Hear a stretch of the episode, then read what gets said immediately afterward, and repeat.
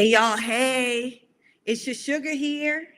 Thanks for chiming in. So it's it's past 7:30 on a Wednesday night, but listen, it's Wednesday and it's coming into the nighttime. So it's it's time, me and you.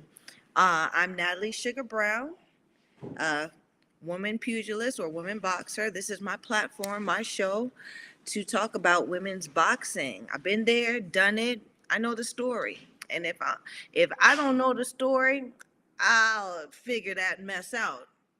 Cause something that I'm true to, not new to. Okay. So yes, uh the Natalie Sugar Brown show is where we come and meet on Wednesday nights to have a conversation about women's boxing. Yeah, just just a conversation.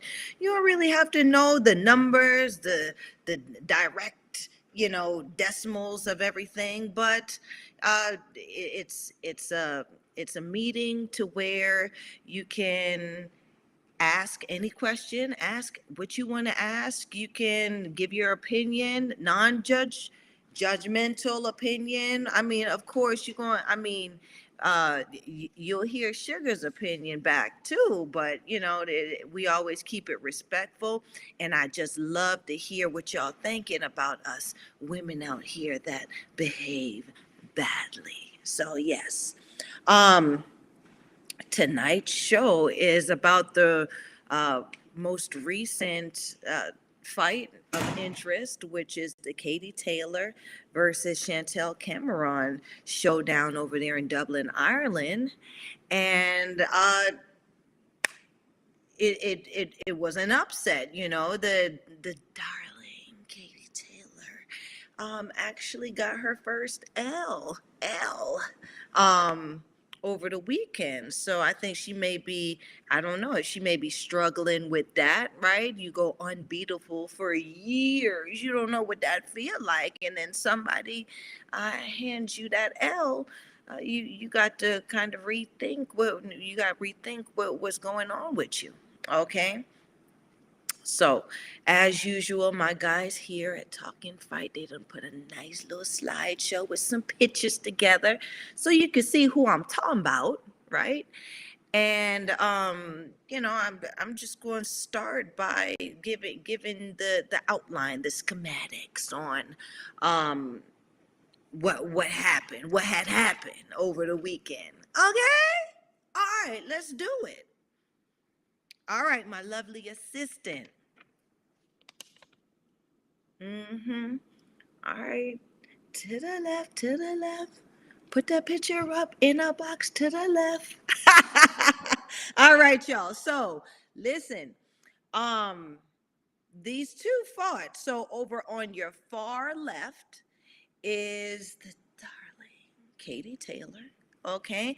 And then to the right, you got Chantelle Cameron. Okay, so both are champions. Both are undisputed champions in their respective weight classes. So to the far left, Michael Orr, hey baby, hey baby. Michael Orr chimes in, hello sugar. Hey Mike, you know I'm always happy when you come through. So thank you. Um, and I want you to let me know what you think about this this fight. Yeah, Michael Orr said, let's talk about this fight. Okay. Because uh, to be honest, this is the only fight that I really looked it at or looked at um on the card. Yes, I know, I know. But I I didn't really have time, but I know I had to look at this fight, okay? So to the far left, you see Katie Taylor, who is the, the all them belts, right? So she have all the straps, the WBA, WBC, IBF, WBO, and the ring belt. The ring magazine belt is somewhere in there too. Okay, and she's got this belt at the lightweight. She represents Ireland. She's the she's Ireland. She's the champion um, and she's the lightweight champ- champion, so 135 pounds. Okay, and then a little over the, the the one right next to me, my, my shoulder. I'm bumping my shoulder on her. Is Chantelle Cameron, and she is the W. She's also the undisputed champ uh, five pounds up at uh, super lightweight or junior welterweight, 140 pounds. Okay, so she got the WBA, WBC, the IBF, the WBO, and the Ring magazine. So she was like, eh, I got belts too.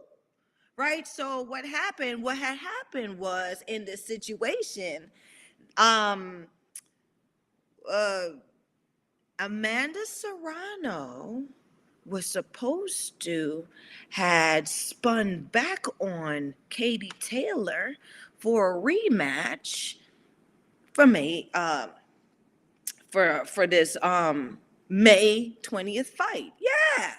Right? And I mean Erika Cruz gave Amanda uh, everything she wanted in the fight Amanda came out with the win, but it looks like um, uh, Erika Cruz left her with something. Okay, so she called out on injury. She said she was injured uh, due to uh, what happened, how rough that that uh, Erika Cruz fight was, and so she couldn't do this fight. And let me tell y'all, because I, I looked at an interview.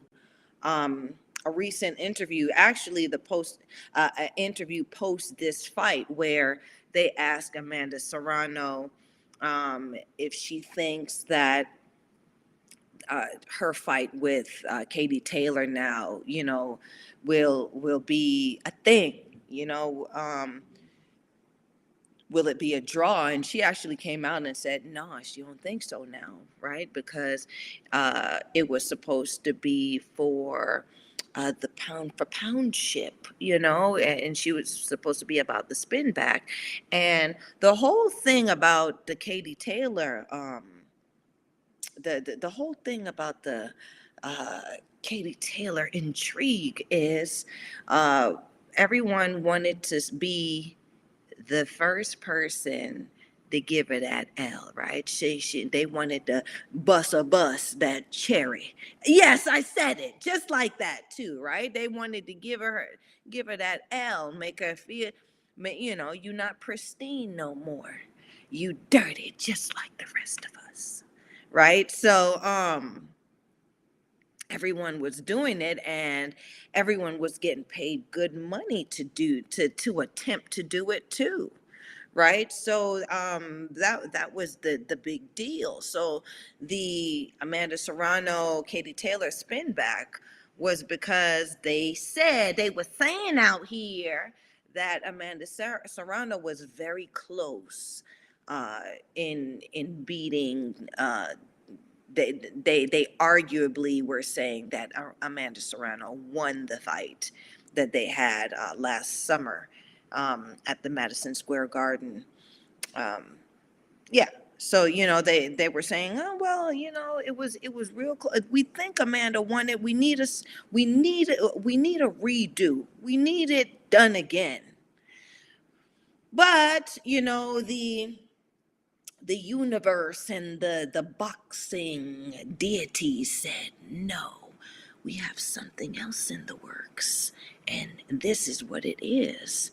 So these, so uh, Chantelle Cameron stepped up. Well, uh, we'll put it this way: Katie Taylor, I guess, supposedly said, "Well, you know, well, while I'm waiting on uh, some, you know, broads to step up at 135, I'm gonna challenge Chantelle Cameron."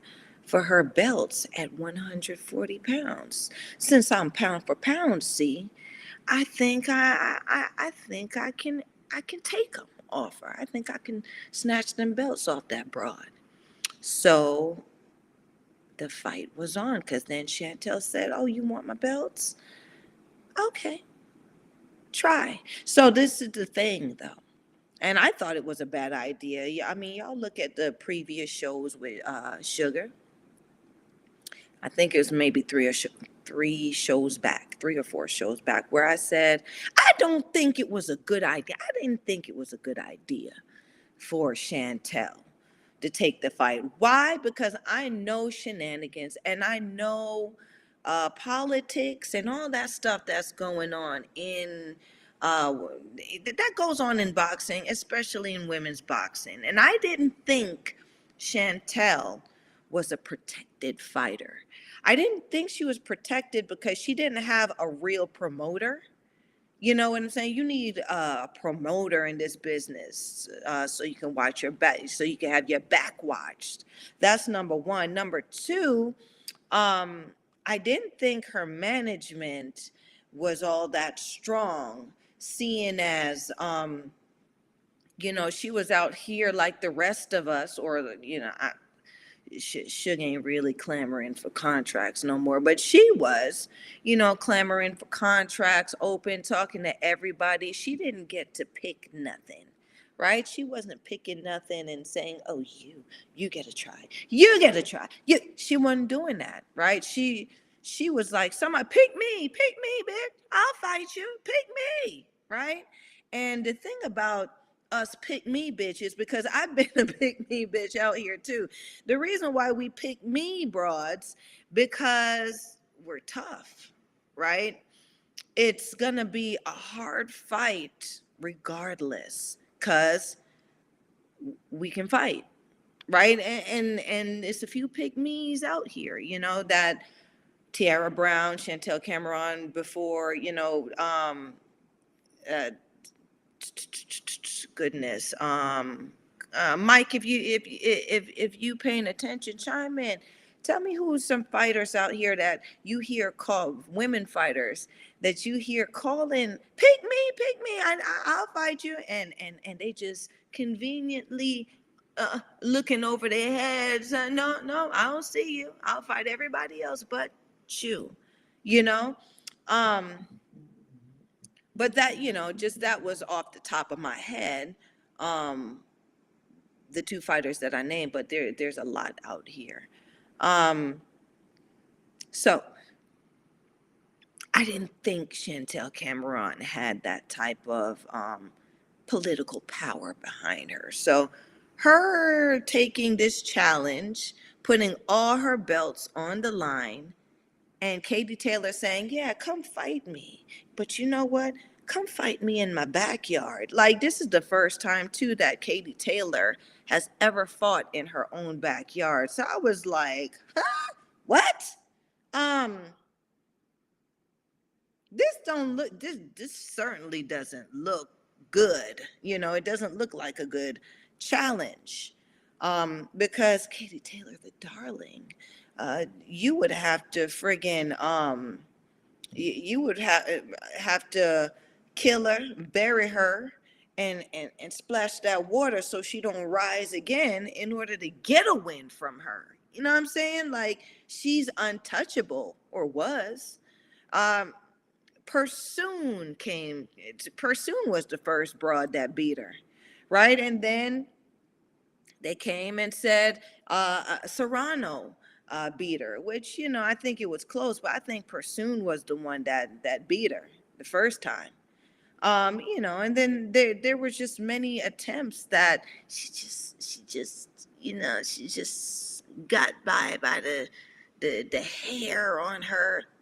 You know what I'm saying? Like she she just made it. She just inched it and, and it was like, yes, she won. She did just enough. Okay. So um yeah, it didn't look good. I didn't think it looked good, but Chantelle, I guess they knew what was in the works, and I guess the bigger picture needed to be painted because now I see it. Now I see it. I can see clearly now. They finna make some money. Okay? Yeah. So Katie Taylor is a crone now. This year she will be a crone. A crone is a, a broad that has aged in the boxing industry and now she's uh, in her 30s okay? So i do believe katie taylor has hit croneship um, she's not in early 30s she's in mid 30s or approaching. So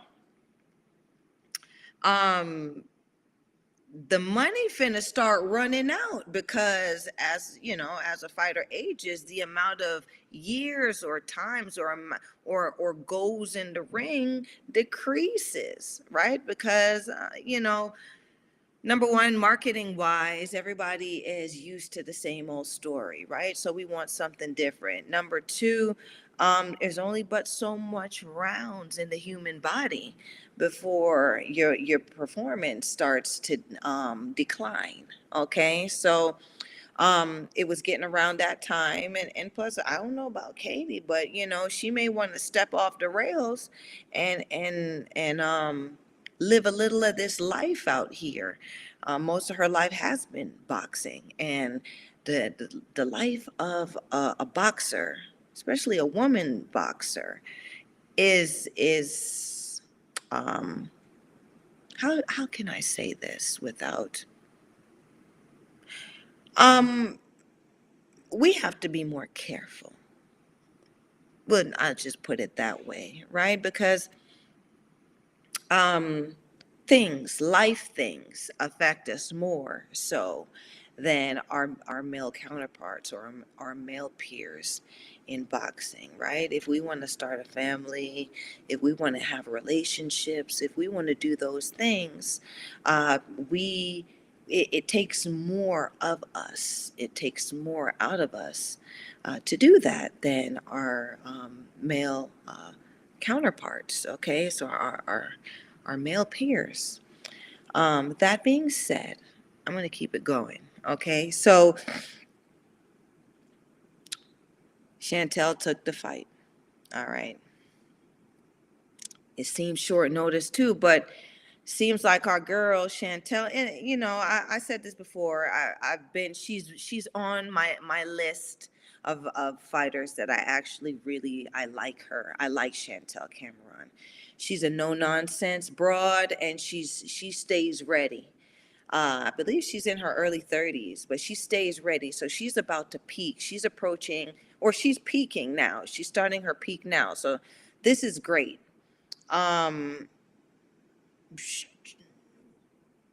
where this fight is over here on U.S. soil, because you know, Suge right now is in in in the West, right on in the U.S., not in Canada. Um, there wasn't much hype here about this fight. Um, people weren't excited about it. People weren't talking about it. I don't know about the UK and Ireland, but I suppose seeing that uh, Katie Taylor is from Ireland, and this is this was the one of the biggest fights in Ireland in in a, a very long time, uh, maybe decades, and um, Chantelle Cameron now is from the UK. I'm sure there was some hype there. Um, we got the pound for pound undisputed Katie Taylor fighting uh, a, UK, uh, a woman from UK. So I'm sure that was that was the talk. That was the big thing. Okay, so I was interested in, you know, where this thing was going to go down. You know, I always call it the hotel where we finna get freaky, right? The the the the venue that the fight's gonna happen at. Okay, so it happened at the Three Arena, um, and this is located at um, Point Village in the North Wall area of Dublin, Ireland. So from what I see, this is like uh, and th- this is kind of like when you go to um, New York, New, you know, New York City, and you know, it. I, I suppose it's their version of where of the big city where Madison Square Garden is. All the entertainment, all everything big happens down um, in, in this. Uh, North Wall area in uh, Dublin, Ireland. Okay, so this is a big thing, big investment, big money.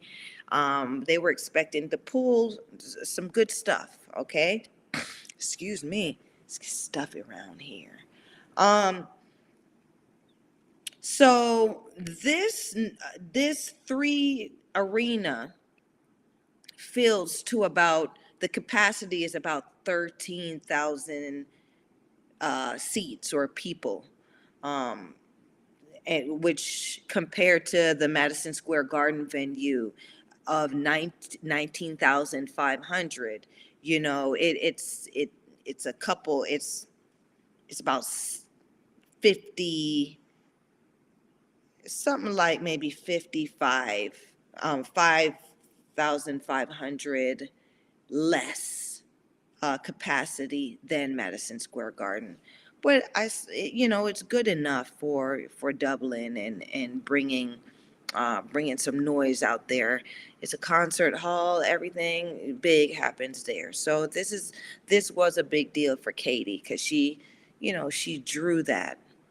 Uh, and it's it's big for women's boxing because we never used to ever ever used to be headliners for such large venues and now look at us. Look at what we doing. Look at we right? So um i think you know I, I as for women's boxing i think you know this this this was good for women's boxing. It shows now other um, other female boxers, other women boxers coming out of Ireland that there is a place that they can um, bring their bring money to. There's a now these venues are opening up to hosting uh, platforms for us to behave badly where everybody and a whole bunch of people can see which is good. That brings money to uh, our industry and it, and it brings a bit of clout to women's boxing. So that's good on us. Um, the tickets sold between 80 euros right on up to 1500 euros. Okay. So 80 euros is about $86.01, um, like today's value in uh, US dollars, okay? And um, right on up to 1500 euros. So that would be about uh, 1,612, uh, 1,613 US dollars roughly. So I don't know. Um, for a seat, I don't care if it's ring. I don't care if it's ring. So I don't know about if if I'm gonna pay uh, that much money to to to watch uh, a woman's boxing match, um, two minute, you know, 10 two minute rounds for damn near half somebody's mortgage. You know, I'm not going to or or somebody's whole mortgage. I'm not going to do that, right? But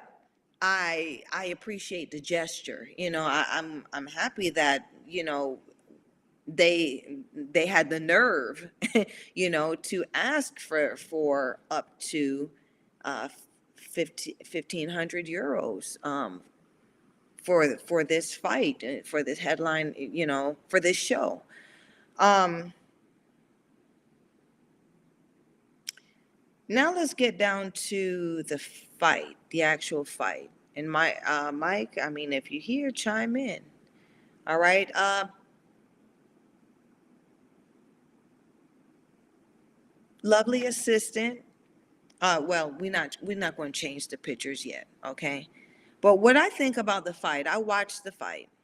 I like, and I like to watch these fights with no sound because the commentators, I mean, ugh, seriously, the the commentator, they need to do something about these commentators for for uh, the the women's boxing matches. No. Um, but what I saw is I did see where uh, I think Katie Taylor did win the fight. If we're talking about fighting, I think she did win the fight. She ran her hands on Chantelle. She was connected with connecting with her usual speedy combinations. For once, she stood and fought instead of ran, running the whole time. So she she knew that she needed to step to Cameron. Uh, if she wanted to take these titles off of her, right? So she was trying. She she was actually trying to fight in this fight, and you know, I, I, what I noticed, you know, a lot of these times is, um, or for the most part, is the fights that actually, you know, these these these um the the seated or these these fighters that um you know are gifted all the time. The fights that they actually win are the fights that they end up losing. It's just so funny to me. Um so this fight I I, I watched it and I actually gave Katie this fight. Um the thing about this fight though is if it were at Katie Taylor's weight class, if it was at uh, lightweight, 135, um, I think that you know Katie would have won because this it was her it's her re- realm. She paying the money to the bodies for this weight class. You know she's she's paying for these 135 belts. So, um, you know they'll give it to her. But seeing as she's stepping up and out, I think that the WBC and all of them, all of them sanctioning bodies said are thinking, you know what, Katie, you done topped out, meaning you're already paying buku bucks to keep our belts at 135.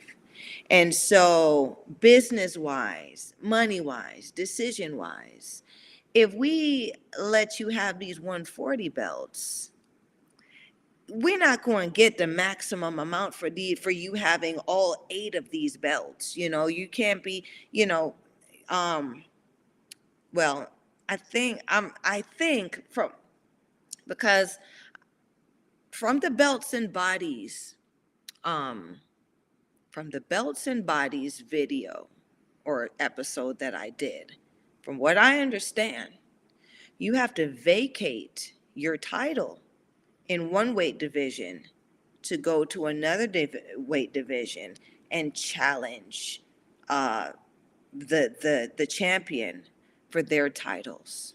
I I I know that's it. I in fact I know, right? You got to vacate the challenge, right? So I'm not sure if the WBC said, you know what? We need we need new blood. We need somebody that can pull some some money in while you down there at 135 Katie Taylor. We need somebody else that may have that uh, staying power, that may have that that that marketing pull that you have to make us some money with these sa- with these belts at 140 pounds. I think that was the decision, the business decision that these bodies, these sanctioning bodies made. And I think at this point, you know, when this this fight was made, um, it was Chantelle's opportunity to, you know, negotiate and, and to to get backers and to get money and people them, people's them to say, yeah, we'll pay, we'll pay the bill, we'll pay the money for her to hold these belts. Not only, like I said, is she a marketable contender, but she's made her own way to this undisputed titleship. She, I, I don't see where Chantelle Cameron Cameron was given anything. She did fight her way to the top. She did make her own skid row, and we're gonna go over that um, further down in the show. Um, the thing about this, though, and and the happy ending, uh, where I said, um, Katie Taylor versus Chan- Chantelle Cameron, win-win, is because they both win in this situation, right? Um, Katie Taylor may still be the champion at 135 um if we don't if we in boxing and in women's boxing don't don't press the rule of if you're moving up to challenge somebody for their belts, you have to vacate yours. Okay? That's a rule. But we want to see what they we want to see how they play it, right? Is Katie Taylor still the champion at one the undisputed champion at 135? Uh, sorry, at 135 pounds? Uh, let's see because I want to know what the verdict is on that. Um, that's number one. Number two, um, Chantelle Cameron is now undisputed champion. So they're both still champion. Okay. Um, the only thing that was given up is or switched is this pound for pound crown. Okay, so now Chantelle Cameron beat the pound for pound, right? The the I mean, there are other can I I believe that Claressa Shields is actually the pound for pound uh, best woman boxer in in women's boxing right now. Not the Guat. I don't think she's the Guat, but I think she, pound for pound she's the best. Uh, meaning that if if she was in any of the other weights, she would her style, um, you know, her the, the way she fights, her style, her power, her durability, she would still be able to hang and and and beat um, the contenders, the the the top champions and the contenders. Uh, she's proven it from heavyweight down to where she is now, um, middleweight, and I would say from middleweight down. I would say that um, pound for pound. But they giving it to Katie Taylor, right? They they love they love the Speedy Gonzalez uh, track star slash um, boxer style. So she's she's the count. She's the um pound for pound. Okay, so somebody comes in, Tony Issue. Okay, it says Canelo kept his belts at 168 after Bivol beat him at 175. Well, ain't that a bitch? Like, seriously, look it up, y'all.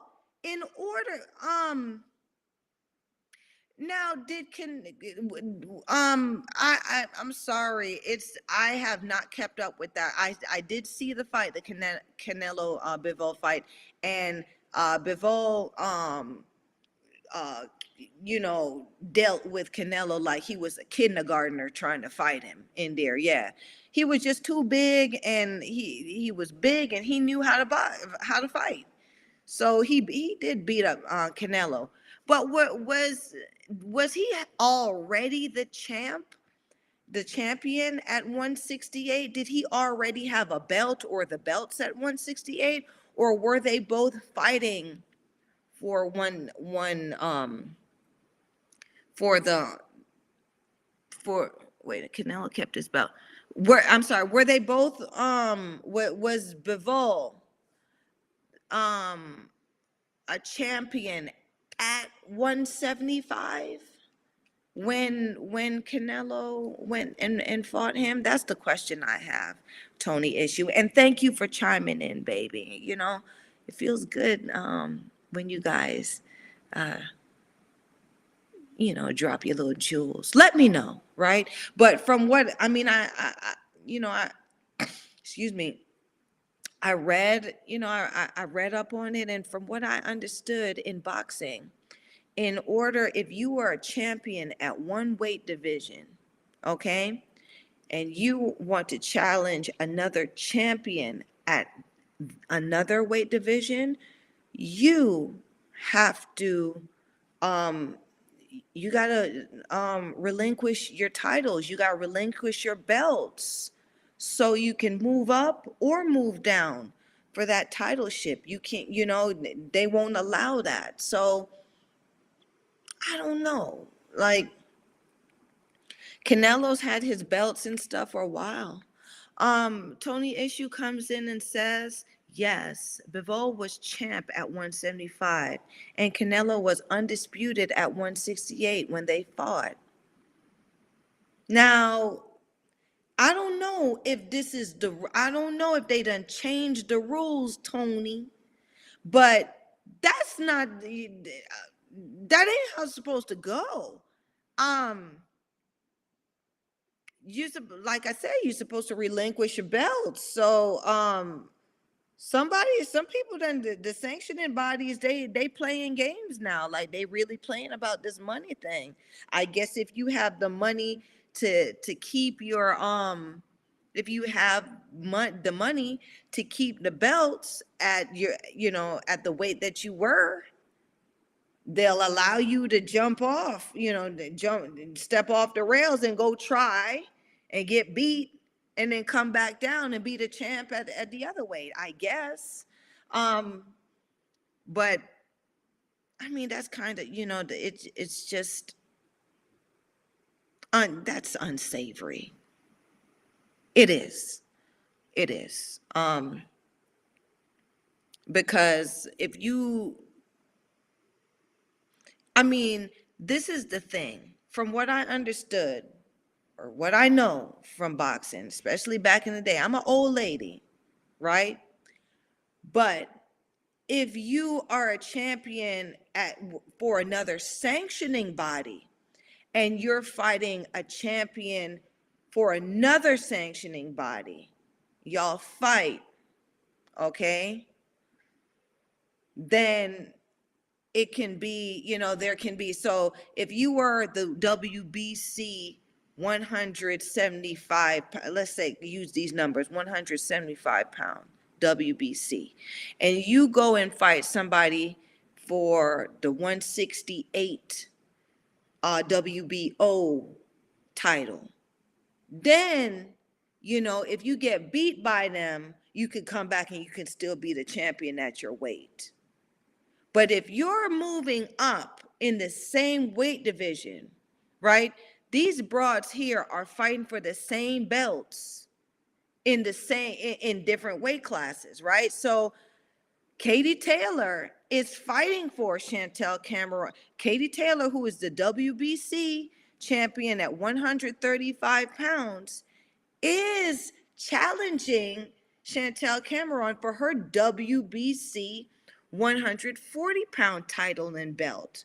So, in order to make that jump, if you're within the same belt body, you have to relinquish your title to go from one weight to the next. That's what that's what I understood. But if if Shant if Katie say Katie they weren't undisputed, right? And Katie Taylor was the like I said, WBO champion at 135, and she's challenging Chantelle Cameron for her 140 pound WBC belt, right? WBO, W, two different sanctioning bodies. So they won't, there's, you know, there's no symmetry there, right? So they, she, she can bump back to where she was and, and Cameron, the same thing, right? It's, it, it, it's just what I, I I did I did some studying y'all and and so I don't see I don't understand how this is happening now.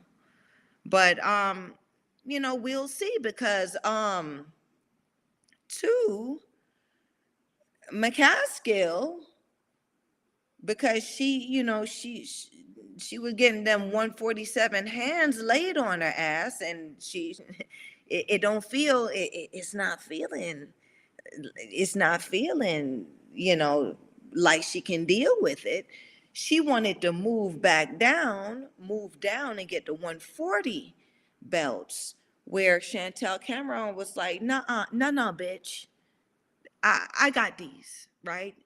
Take your ass back up the 147 and go and handle your business. Gone now, gone, right? She she sent her ass on her way. So I'm waiting. A lot of us are waiting for the verdict on whether McCaskill is still 147 champ, undisputed or not. Right? So this decision here, if this works out, I guess it'll work out for um McCaskill where where she she'll get to hold on to the 147 belts too. We'll see. Let, let let's see let's see what these shenanigans um pan out to be. Michael Orr chimes in and says they fought for the WBA Super World Light Heavyweight title. So I suppose um was the WBA title vacant and up for grabs? Right? So what you know, or were they both trying to fight to get that title, or did one have the title and the other was defending it? That's what I want to know, you guys. Thanks, Mike, for chiming in, chiming in on that, and thank you, Tony, for coming, you um, following up on my question. Um, but you know, this is and this is great. This con this conversation is great because uh, everyone else chiming in. Now we can, you know, we can get some questions answered. And, you know, this information, a lot of us, we can be smarter in, in how this thing is going, right? Because this belt situation, belts and bodies, I mean, it's really all about who can make the belt the most money. It's not about who's the best. It's about who's bringing the belts the who who's who can pay the most to keep these belts. That's what it is um, with this belt situation. Um, and you know, me as a fighter coming up, I really, I wasn't big, I, and I should have been, I should have been, but I wasn't big on getting belts. Um, I should have had my ma- my management, which you know I I I'm you know Sugar is loyal to the truth, so I'm gonna tell you the truth too about me, right?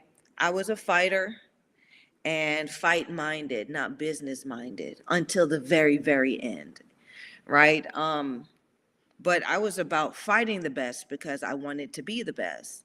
I did, and I didn't realize because the belts weren't really that big at the time in women's boxing.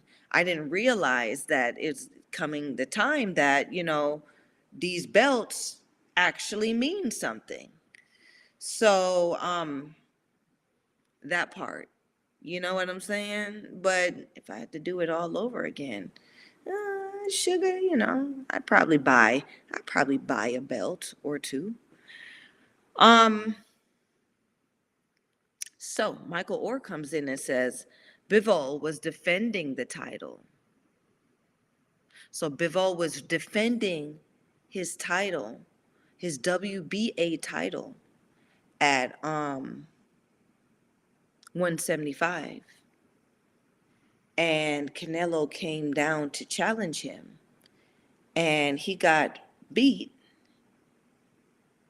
turned around. Canelo turned around and was able to go back down to, uh, or go back up to where his weight, where he has his belts, and still be champ.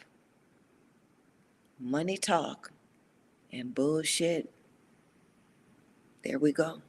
And because that's some bullshit. That's some bull, right? Um, there are other contenders, right? So if you decide to leave the weight, if you decide to challenge a bigger dog, then leave the crown where it's at. Um, and I suppose Canelo must have had the WBA belt because he's undisputed at 168. So yeah, it is what it is. Um, but back to these broads here. Um, so yeah, like I said, I boxing wise, I think Katie won. But when you were champ, you got to beat the champ concisively, right? And she moved up to try to beat Chantelle for the 140 pound title. She ain't she ain't beat no Chantelle. Chantelle was right in front of her. She stood in front of her the whole time, like, bitch, what you what you got? Well, you got it over here. Okay, I'll take it and I'll give it. We, we want to do it over here. Okay, bitch, I'll take it and I'll give it. Right? I'll give you back. So there was no point in the fight where, uh, you know, Katie Taylor made Chantelle take two steps back or take a step back. And there was no point in the fight where Chantelle looked like Katie had her in trouble. Nothing like that. So, yeah, Chantelle's the champ. And she also proved that, you know, Katie Taylor, um, even even at one at 140, you know, Katie Taylor ain't doing nothing. She ain't scary at no 140 pounds. She might, and she that and and that for damn sure don't make her pound for pound, right? Because you if you scary or if you a champ at 135, you get a chance to go to another weight. I, you're supposed to be scary at that weight too, which you know really validates why I said Claressa Shields is actually the pound for pound uh, women's boxer, best women's boxer right now. Because Claressa Shields fought uh, um, as high as, I don't think she fought heavyweight, but she fought uh, Hammer, who is a heavyweight. She fought from super middleweight right on down to where she is right now and is a, a multi-title world champion. So you know she held she she won these titles in in these different weight classes. So I think she's a middleweight and super middleweight. Um, yeah, middleweight and super middleweight uh, champion right now. Yeah, because Natasha Jonas is the junior middleweight champion uh, right now, undisputed. And uh, they were supposed to come together for a fight, and the money wasn't looking right. Jonas said, "Nah, uh, y'all, cause you know I'm gonna take a little sippy sip of what I got here. Y'all know sugar. Mm. I'm sorry. Ain't no spirits in this. This this this this, this juice. It's water juice. um, but you know, um, what was I said? Yeah. Um, they couldn't negotiate the fight. Uh, Natasha Jonas was like, um, Claressa, you the big money. You bringing you bringing in paper, the paper. So guess what? I need the paper if you want me to fight you, and vice versa, right? Because Chantelle Cameron, I mean, sorry, Natasha Jonas is sitting there like, I don't need none of y'all bitches. I'm making money. I got these belts, and I got people's damn here to uh, make sure they paying for these belts. But sooner or later, sooner or later, uh, Natasha, she gonna have to fight somebody to to make them belts, make the money to keep those belts make sense. We'll see. We'll see how this thing pans out. Um, and it looks like Eddie Hearn went and added Chantelle Cameron to his roster, right? Because he not going he not going to lose the belts to somebody who's not signed under his stable. So I'm thinking now that Chantelle is signed with Eddie Eddie Hearn, and he's the biggest winner in in the whole thing, right? He walks away with both the bags. He's the promoter. Um, so you know he's making money regardless. Anyway, um, Chantelle went and got this pot bubbling now. Yeah, because she stripped the pound for pound princess or pound for pound uh, queen, right? And now Chantelle Cameron, if you look, I mean, you look at her skid row, she has the potential to fight the junior middleweight uh, champion or contenders.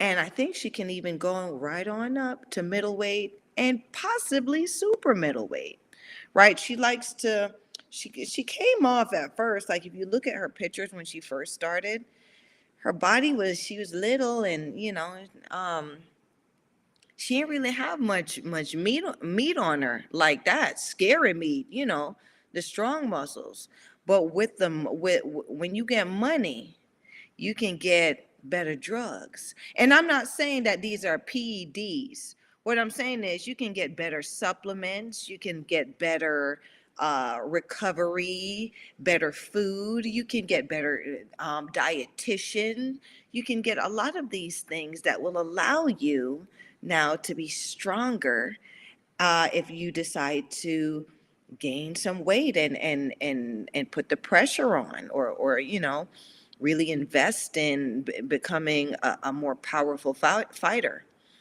Um michael orr comes in and says the wbc says it will support saul canelo alvarez if he opts to return to super middleweight to defend his status as the division's undisputed champion Michael Orr comes in again and says WBO also confirmed Canelo will retain his title despite the loss to Biv- Bivol, stating that it is in the best interest of the sport, given the multiple opportunities to continue defending his super middleweight supremacy against formidable world championship level opposition. So, in layman's terms, he got the money to pay the bills for these motherfucking um, belts. Ain't none of y'all broke motherfuckers out there can afford to keep these belts. So, it's in the best interest of boxing for him to pay for these belts because don't nothing move but the money. And I told y'all this. Like, that's what it is, right? The best don't possess the belt. It's the it's the ones who can pay the bill. Okay? Okay. Okay. So um Michael Orr says political pull.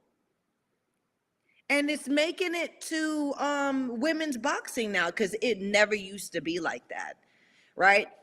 The robbery or or the shenanigans came from if you had a promoter or not now the belts are dealing with us because we had our own belts there was one I, you know what? I'm gonna do a show about the belts that women's boxing had. We had completely different belts.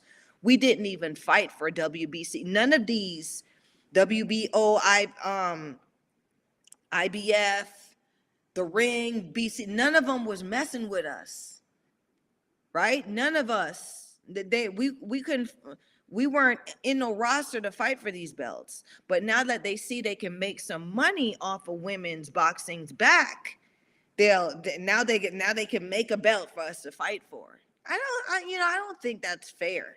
I really don't. Um I don't. I think we should have stuck with who rode with us. But those belts, and I should know them, but I I can't think of them off the top of my head. I'm gonna I'm I'm going to um, definitely dedicate a show to uh, the be- the sanctioning the belts that women's boxing did have back in the day, because um, yeah, we had our own rankings and everything, and it was solid. Like I it, when we were ranked, I it I I was a part of that. I stayed in like the top five, you know, for women's boxing. And then when WBC and all of them they came out, they had their own rankings for their own uh, bras that were paying to keep these belts, and a lot of it were women or broads that was fighting out of South America, Mexico, all of those places, because that's where most of these belts are based out of. Right. So um it wasn't really that big for us up here, but now hmm. um Michael Orr comes in and says once you challenge up a weight class, you vacate that title. Thank you, Mike. And Mike comes in and says, and the number one and two fight for that title. Hello. Hello. And let the church preach. Yes. Right? Thank you, Mike. Yeah, you know, it's, it's, it's, I know a little something, something up here. Michael Orr says Dimitri Bivol wants Canelo Alvarez's belts if he is to accept a rematch and and will move down and wait to get them.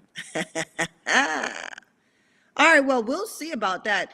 And this men's boxing, we're talking a little bit too much about this men's boxing, right? I like my men's. Trust me, I do. But this is a platform for women's boxing. Um, Michael Orr says the Russian and his team are receptive to the lucrative rematch, but uh, Kornilov, Kornilov is adamant that uh, Bivol will only accept the second fight if it is at 168 pounds with Canelo's belts on the line. Yeah, I mean, you like, yeah, shenanigans. Like, yeah, you know, they finally got Spence and Crawford to fight. You know, shenanigans. Um, Michael Orr says, back to the track star, Katie Taylor. Mike, that's the thing. That's why, Mike, that's why, you know what, you just, I got a thing for you because you really be, you really be with my shits. You know what I'm saying? You, you, you, you be with my shenan, my, my little shenanigans. I, yes, let's, let's talk back about, uh, the track star, Katie Taylor, the darling of women's boxing. So, um, like I said, Chantelle got the the pot bubbling, the pot bubbling now because I want to see her. Like, um, I I respect her gangster. I respect her gangster. Um, Michael Orr said the ring wasn't big enough this time, right? this was in this th- and this was in her backyard. Like this was on her porch. I don't know. I don't know. See, I sugar sugar got a little bit of crazy. Like like I I, I got a bit too much gangster in there. So I took it to the damn streets. I'd have body slammed her or something. Got the fight stopped and shit, and be like, nah, we got we got we gonna have to run this back. We gonna have to run this back. You ain't finna beat me in my backyard like this on points? You crazy? You gonna have to not. I'm gonna have to be on my back. You have to slump. You know what I'm saying? You have to slump my ass. You ain't finna be who me? And I'm pound for pound, Katie Taylor. You cray cray. You crazy. Nah, it ain't nah, Beagle. It it can't happen like that. So, like for me, the way it happened, the way it happened, you know what I'm saying? The way it happened, it's kind of like like you know, us women, we got stories. You know what I'm saying? It's like I'm gonna get like I'm, I'm gonna get like I'm gonna have some real woman talk, right? It's like when you, you know, you kind of it's this guy, and you know you're not to give him none. You not he ain't to finna get the chicken, the kitty, but somehow something happened. You get a little randy or something get wild, and next you know, you and him. No, it wasn't supposed to happen. Not like this. You know what I'm saying? I mean, we women, so things happen, right? Talk the talk. Who done chimed in? Uh Fistiana fights. Fistiana fights. Peace and blessings. Hey, how you doing? Thanks for chiming in. Fisti Fistiana. Did I say it right? Cause y'all know sugar will jam up a name. And you know what? I don't mean to. It, it, it's just uh, it. I think it's like in my DNA. I get it from Ruby. That's my grandmother, um, and she, uh, she, uh, she'll tear a damn name into shreds with love. All right. So, um, hey, hey, peace and blessings to you. Uh, I said, yes, you said it correctly. Okay, thank you, Boo Boo. Thanks for chiming in. Tell me what you think about this. Did you did you watch the fight, Fistiana? Tell me what you think about it, or or let me know what you think about women's boxing. Do you think if somebody tell me something, Fistiana? Do you think, right? Say we are fighting. Say you say you got say you got uh, a diamond ring, right? And I got a diamond ring too. Okay. But if I fight you, no, no, no. You did what? And you enjoyed it. Okay. All right. so this means you know a little bit about boxing. You enjoyed it. Who did you think? Who did you think um performed the best that night, Fistiana? Who did you think? Did was it Katie or uh, Chantelle? You think um fought the best? Because I don't like to say when, because it's political. Who fought the best? Who do you think put the best performance? Put it down, right? Because nobody got hurt or nothing for this win to happen. And do you think, I'm going to say this again, I'm going to ask you the question again. Do you think that if a fighter goes after another fighter's belt in another weight class, that they can keep the belt that they already had in the in the previous weight class? Or they should relinquish their belt to step up to another challenge or step down to another challenge? You tell me um Fistiana says Chantelle had Katie's number okay um I think I think Chantelle fought a good fight right? I do. I don't think she had Katie's number though, because when you have somebody's number, you dial they motherfucking ass. You know what I'm saying? You dial, you you got their ass on dial, right? And Chantelle never staggered or hurt Katie. When somebody got your number, you know what I'm saying? They could hurt you. I've been in there, you know. I, they could ring your bell if they got your number. And I didn't see that happen. That's why I said Katie won the fight because Katie did her, Katie ran her hands because y'all know Katie throws punches in bunches in, in bunches. Um, so punch volume was and, and she didn't stop Katie Taylor from from running her hands, right? So all she did was she stood there and she showed how durable she was, and she was like, uh-uh, ho. my gosh, this is a really like y'all, I'm I'm sorry. Like this but this fight talk, this how we this how we talk to each other in the ring. You, we are not Girl Scouts in there. Oh, you should. It should be a mic for for for what we say in there to each other because that is even more entertaining. Trust me. Um, uh, Fistiana Fight says, absolutely. I believe Katie should keep the belts if she isn't officially campaigning at the higher weight class. Fistiana also says, of course, she would have to be active in both weight classes if she doesn't want to give up her belts. I mean, I don't think you could say, okay, hold my beer and go up to another weight class and come back and think ain't nobody going to drink up your beer.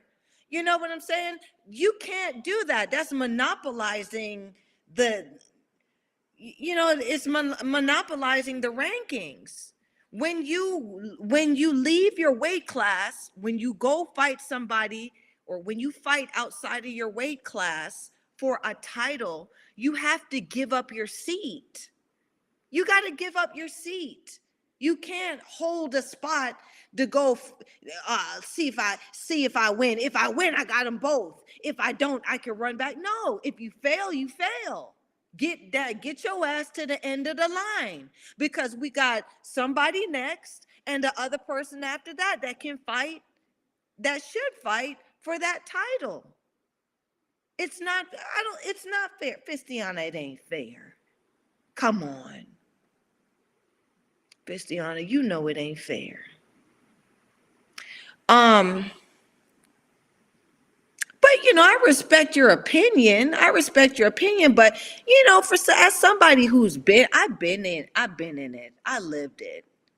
You know, I've been a contender. I've been a contender waiting for an opportunity. And for me to see somebody leave the weight class and then go fail or go lose and come back and they get their spot where you know now what? You know then they get to choose if they get to fight me or not? That's not fair. When you leave and then i get a chance to step up and fight for for the vacant uh, for the opportunity that you just you know you, you just left to take another opportunity. Um The fight says there's just not enough women in boxing. I mean, if you look at some of these rankings, there are empty spots. Fistiana Fight says in men boxing it's different. Let me tell you something, Fistiana. When you look at these rankings, you're looking at that body's rankings.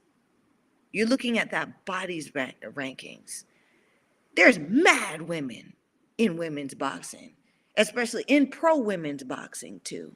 It's it's a whole bunch, a lot of us. Yeah, right? The rankings are political.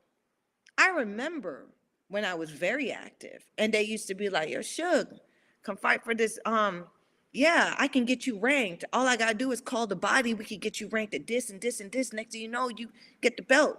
It's all it's it's all a phone call, right? So I hate I hate this thing. I hate this bull jive that's out here that people feel like there are not enough women's boxer women boxers. There are many of us. There are a lot of contenders licking their chops, waiting for an opportunity. It's just that, especially now, before it was, can your promoter pay for you to get a belt? Right? Now it's mad money. We have a lot of, can your pro, who's your promoter now?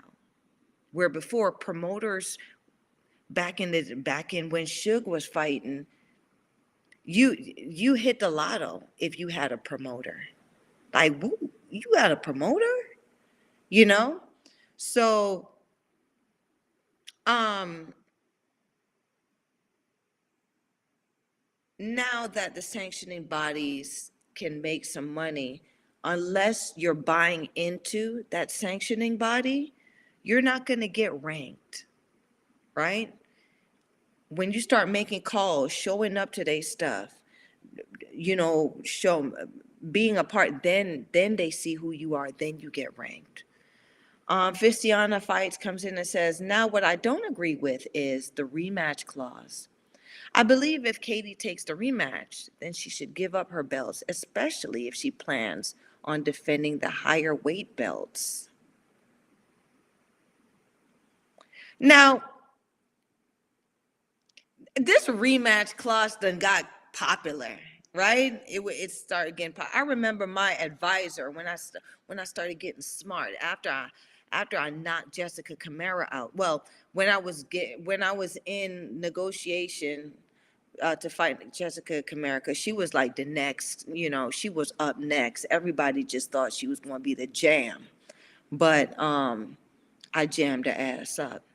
So, and the reason why I, the, I mean, there's some bad blood outside the outside the ring with this with this broad too, right? But um, going into the fight, I didn't get paid, right? I I basically fought the bitch for a cheeseburger. I did.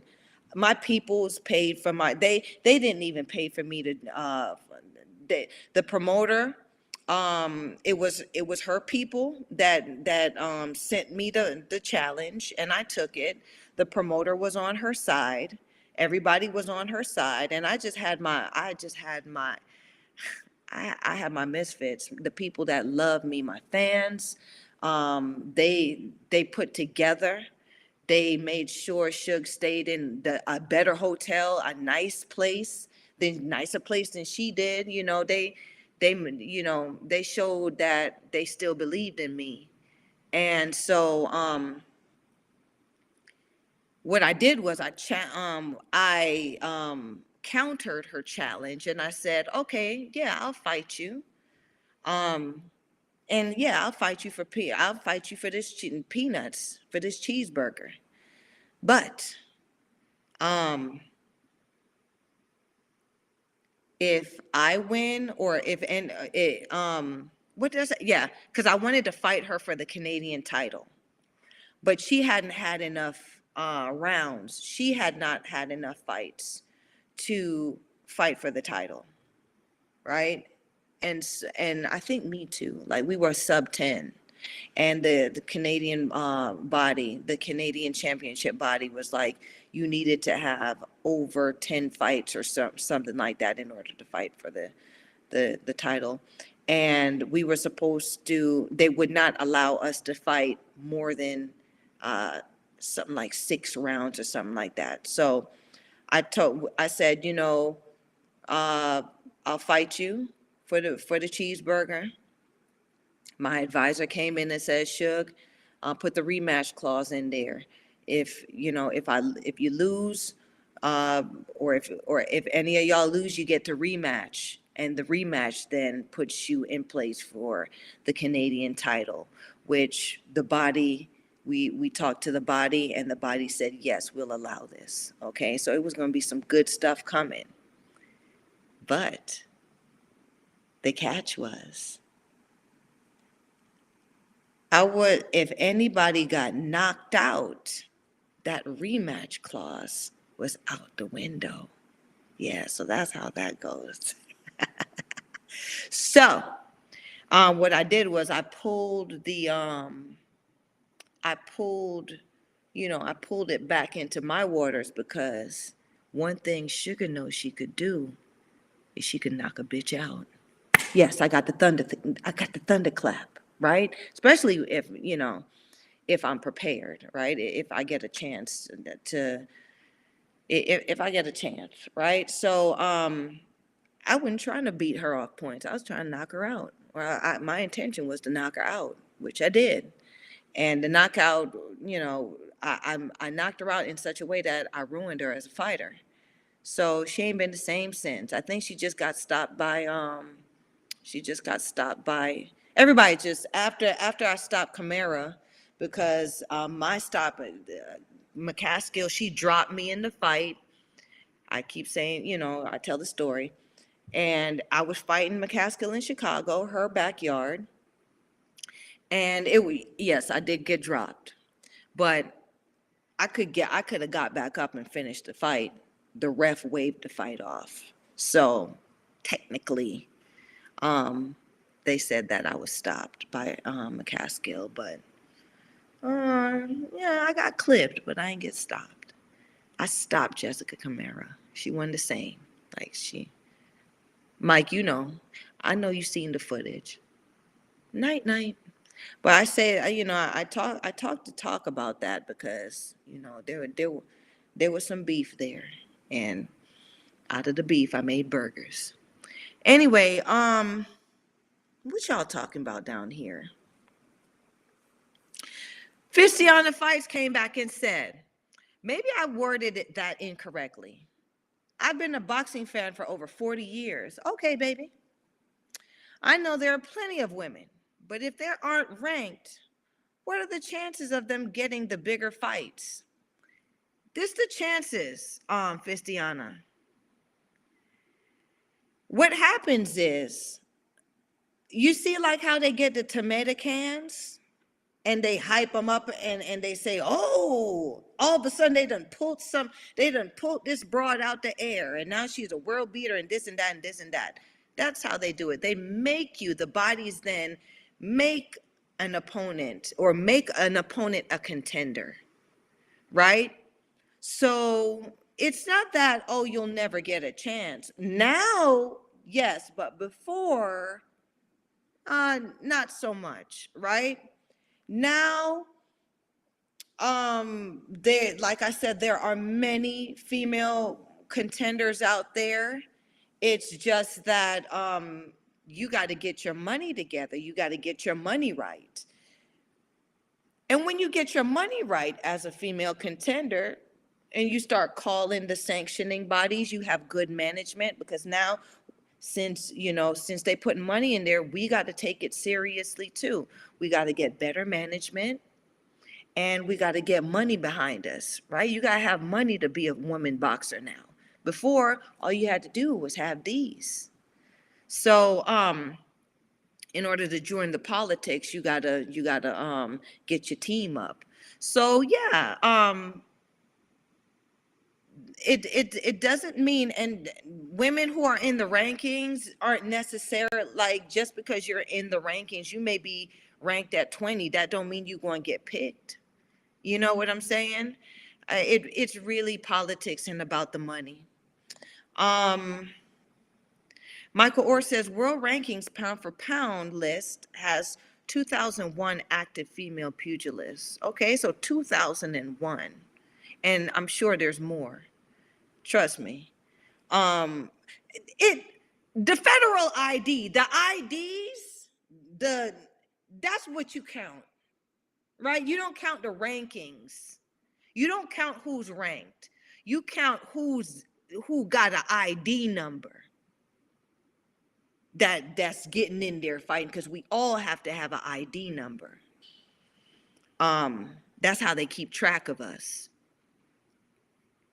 Um, it's kind of like a social security number in the US.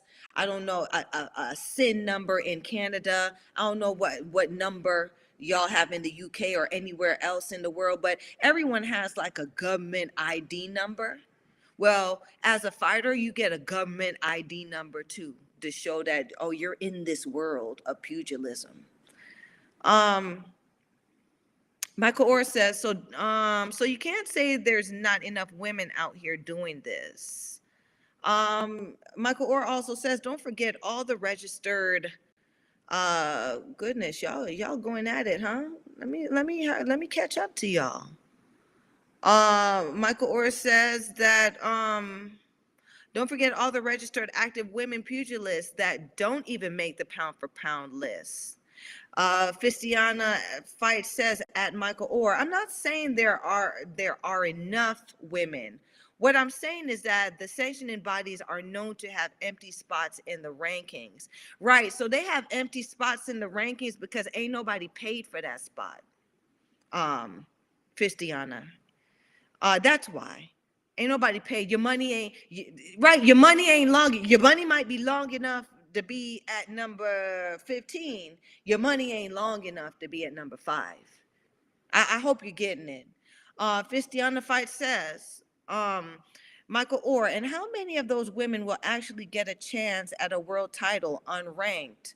You, more than you believe, trust me, because what happens is when you're at, if you're the champion, what you do is you get a chance to go down the list and your people then can choose somebody in the list. They can choose somebody in the list, or they can choose somebody outside of the list and bring them in, right? Because whoever got the gold makes the rules. And if you have the belt, that means you're paying, right?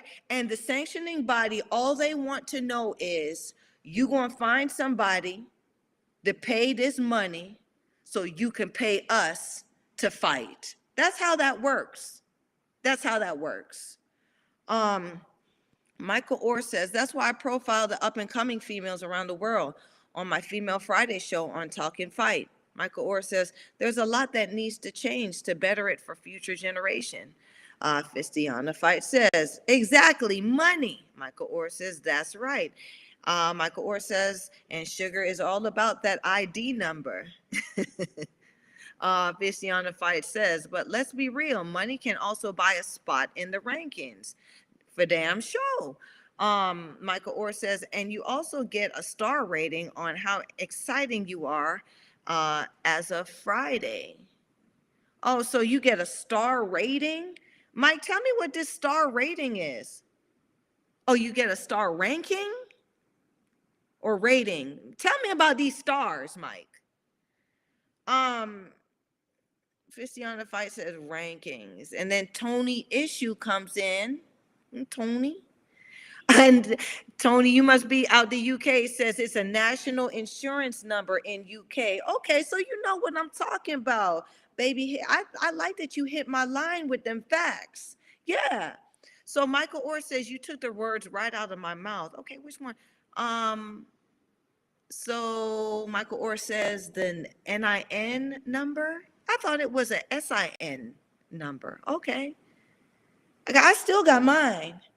Um, Michael Orr says fighter, and then Michael Orr says ratings. Okay, so y'all, conversation bring bring it back to this. First, you get the money, then you get the power. And once you have the power, then mother will respect you. Lil Kim said that. It's true. Especially in women's boxing, right? Now, nowadays, right? Um, because before it was all about power, and your power was in your promoter.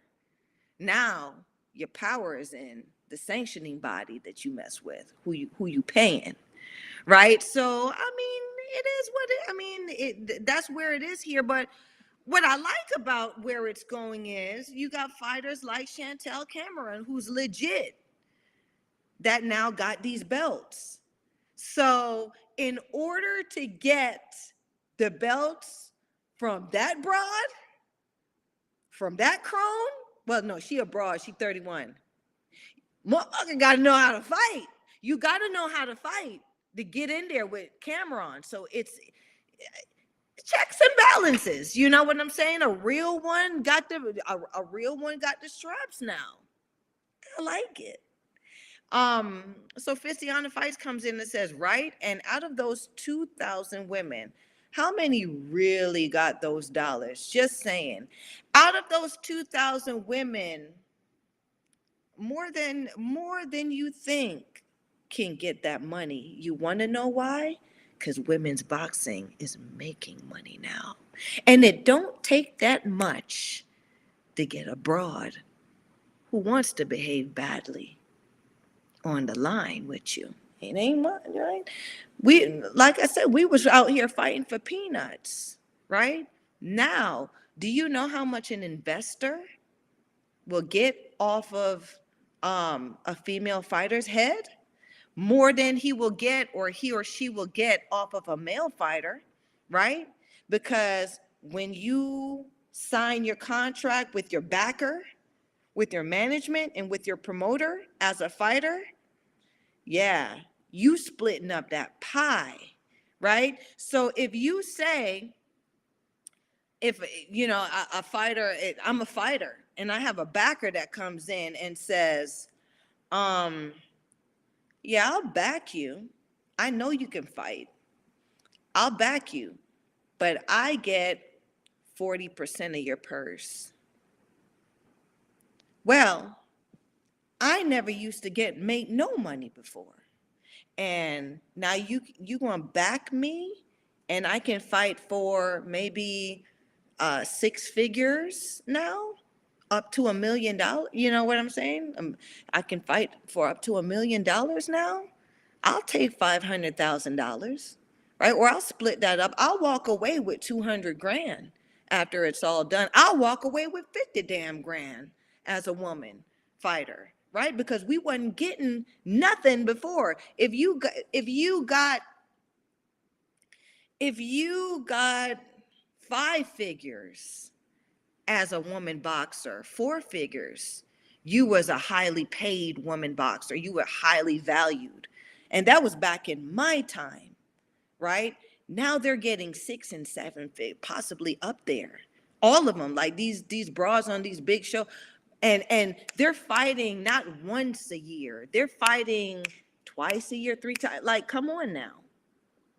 Women's boxing got money in it, and if you're an investor, you you put in you put in a couple thousand dollars to get this broad to up in the rankings and you can turn over and make you know six figures off of her head and you ain't going in there getting sweating and getting busted up it makes sense right? So if y'all look at it business wise now outside the ring yes there is value to women's boxing and women boxers. And it's easy to make a women boxing champion now right? Because you can you can put a couple like um uh Di- Dinah Santana um what's her name? Dahiana Santana she she was a um you know she was a high profile she could fight now but she made her money from being a high profile opponent, meaning she would fight anybody for for money. And it it was there was a time where the opponents the the opponents opponents meaning yeah i know i'll go in there i'll fight i'll fight to lose. They were making money that more money than the real contenders right? So Dahiana Santana was one of them right? So it don't take much you know you you invest a couple thousand you give her ten thousand dollars for the year and she fights somebody like Katie Taylor and it you know you making money off her damn purse. We're valuable now. Um so seeing as we're valuable now we can be smarter and we can make more moves. Now we now i mean before I, i've had stories where you know you walk in you used to have to beg a male trainer to train you or you you had to give up the cookies. Something had to be going on for you to get a male trainer to seriously you know give time show up at the gym and and friggin train you and believe in you you know what i'm saying now you got fighters like Ebanie Bridges that go from gym to gym, vetting trainers. Mother- They signed it talking about pick me, pick me, I'll train you. Right? Because there's money in it now. These stumble bums um can can make a couple dollars off of our heads now, right? And like I said, Savannah Marshall, if you listening to me, baby, baby, baby, bless your heart, you tried. You tried but you need to get your money back from them, them that that trained you for that fight against Claressa. They had you in there looking bad, girl. You could have did better on your own. Girl, you should have called me. And I'm not joking. Call somebody. Girl, you ain't gave that money away. Cause they didn't, they didn't do, they didn't help you at all. Savannah, Marshall. I hope you're not coming back fighting those uh Franchon Crews with the same with with them same uh trainers or them same people in your corner. Um girl, spend your money otherwise. Yeah, but like I said, there's there's money in it now, right? But Eddie Hearn, look at him. Like he's like a big deal. He's a big deal now. And he's a promoter, like he's focusing on women's boxing right the only the only promoter who actually who started it the one who started it was don king right he promoted christy martin big time and made her into a superstar and then you know it was a sideshow then you know then the olympics came and from the olympics you know i guess it brought more value where these they can make these broads katie uh, claressa all of these um, broads that medaled or were names at the olympics they could they can now make them something that um, the the the promoters or or the fans would value um, so let's see what y'all are talking about um, so um, michael orr says the ones that we keep seeing citing for the titles or fighting for the titles have that money. Michael Orr also says, what are the blue chip prospects? Um, what are the blue chip prospects and that get and get signed in the Olympics? Okay. Michael Orr also says the ones that have the star ratings. Now, you know, Box BoxRec then put stars on people name like this. This is totally different, right? Everybody's everybody's finding their way to get their money, right? Because how do you get a star? How do you get a star now? Like seriously. Um the ones that have the star ratings. Fistiana Fight says, oh, absolutely. Okay, Michael Orr says five stars equal both opponents have 20 uh, 0.0 rating points at least. Best 10 boxers uh, best 10 boxers. Four stars equal both opponents have a 8.4 rating points at least. Um, and they're the best out of 30 boxers. three stars. Both opponents have 3.34 rating points. See, y'all understand this this points and stars and all of that stuff. Like it's different now because um stars and ratings that that shit was in um Pokemon. it wasn't in it wasn't in us real boxers. It was like how you got how you get your your ratings and your kudos was you was getting in there and you were actually um performing and people knew whether you were an opponent, a contender, or a champion. The you know the the fans, the people saw it. Now you got stars, so people you look at a star and au- automatically in your mind, if you haven't seen the person fight or whatever, you're thinking, oh, they have three, you know, they have three stars, they have four stars, so they must be good. I don't know. It double-edged sword, maybe that's their way of keeping everyone honest now, I guess. Michael Orr says rating points at least equals not rated boxers. Okay, Michael Orr also says, and this is just a glimpse into the star ratings. Like I said, star ratings, um, wow, that's um that's some Pokemon stuff for me. I like to watch a fighter. I'm familiar with the good ones out here. I only need to see but a couple rounds, and I know if you're real or not. And that's what I want. You know, I, I want people, I, I, I want legitimate eyes to be honest in this sport. You know, I want us, I, I want you guys out here to know who you, who the local broad in your area you know who the baddest broad is in your a- area you know who behaves badly out of your state out of your country out of your region you know? I want you to be familiar with with with these names. That's how we become yeah at the end of the day it's all about the people. And that what you want to be is a people's champ right? And I, I like to say sugar sugar was a people's champ not so not a belt champ or anything so to speak you know um, I, I made my name because people knew who I was. They saw what I did. They saw me in the streets training. I tra- I went to schools. I spoke to people. They they bought tickets to see me. I made fans when I I flew all the way out to like uh boon boony places like Red Red Deer, Calgary, and and walked out of there with with the damn you know with with the club with with I walked out of there with the people on my side stuff like that you know what I'm saying?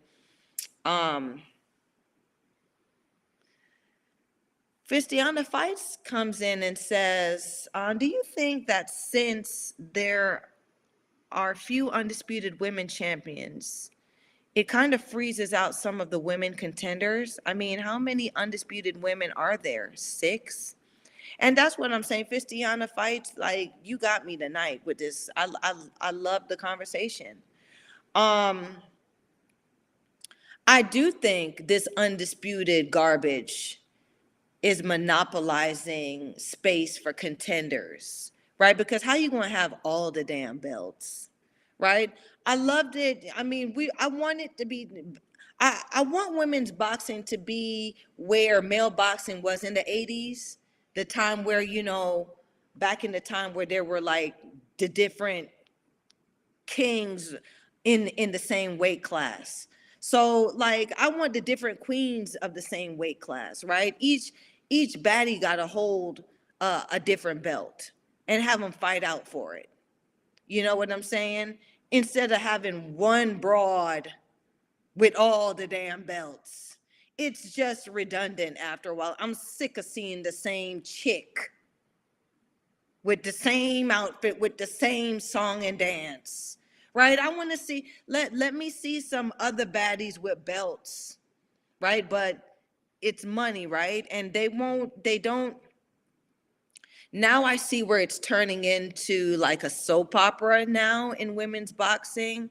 And the men who have taken charge of women's boxing don't understand the organic dynamic of the appeal of women's boxing, right? Women's boxing is you got to like the broad. It's not about who's the best, who threw the most punches or whatever. It's you got to like that badass. You got to like how she she got to be bad too, mind you. She got to know how to fight. She got to know how to fight, right? Because yeah, we went through the thirst trapping age. We went but let's take it back to the age back in the day when the women pioneers were out right? Where it, it was just up in the air on which bitch was badder because it was many of them. Many of them, right? And and they had to prove not only they had to prove themselves, but they had to prove that they were worthy to be looked at as a fighter. Let's bring it back to that. Right? This whole thirst trapping and I got all the belts and all the colors. It's it's really corny. Um The fight says, I definitely feel you on that. Michael Orr comes in, says there are seven undisputed females currently until McCaskill vacated the WBO title. Oh, she vacated the WBO title? How sway? Why? Why she um wasn't enough money to have all all the belts? Uh, Fistiana Fight says, and that's the problem I'm having with women's boxing right now. Great point. Thank you, baby. I'm glad that we could see eye to eye on that. Um, Michael Orr says female. Michael Orr says so sorry. Michael Orr says for the voice to text. Oh, okay. So you using that? I thought you. I was like, he typing. He typing pretty fast. Um, but yeah. Um, I, I just I, I I just feel like more money can be made with more contenders. What you put in is what you get out, right? So if there are more sharks, you know, or or more, feed them, feed the damn sharks, so they can now fight the other bigger sharks. Because people, at the end of the day, what do people want to see? They want to see women behave badly. They don't want to see, you know, oh, who was stronger, you know, who who did, threw the most punches or whatever. They want to see who's getting freaky in the John.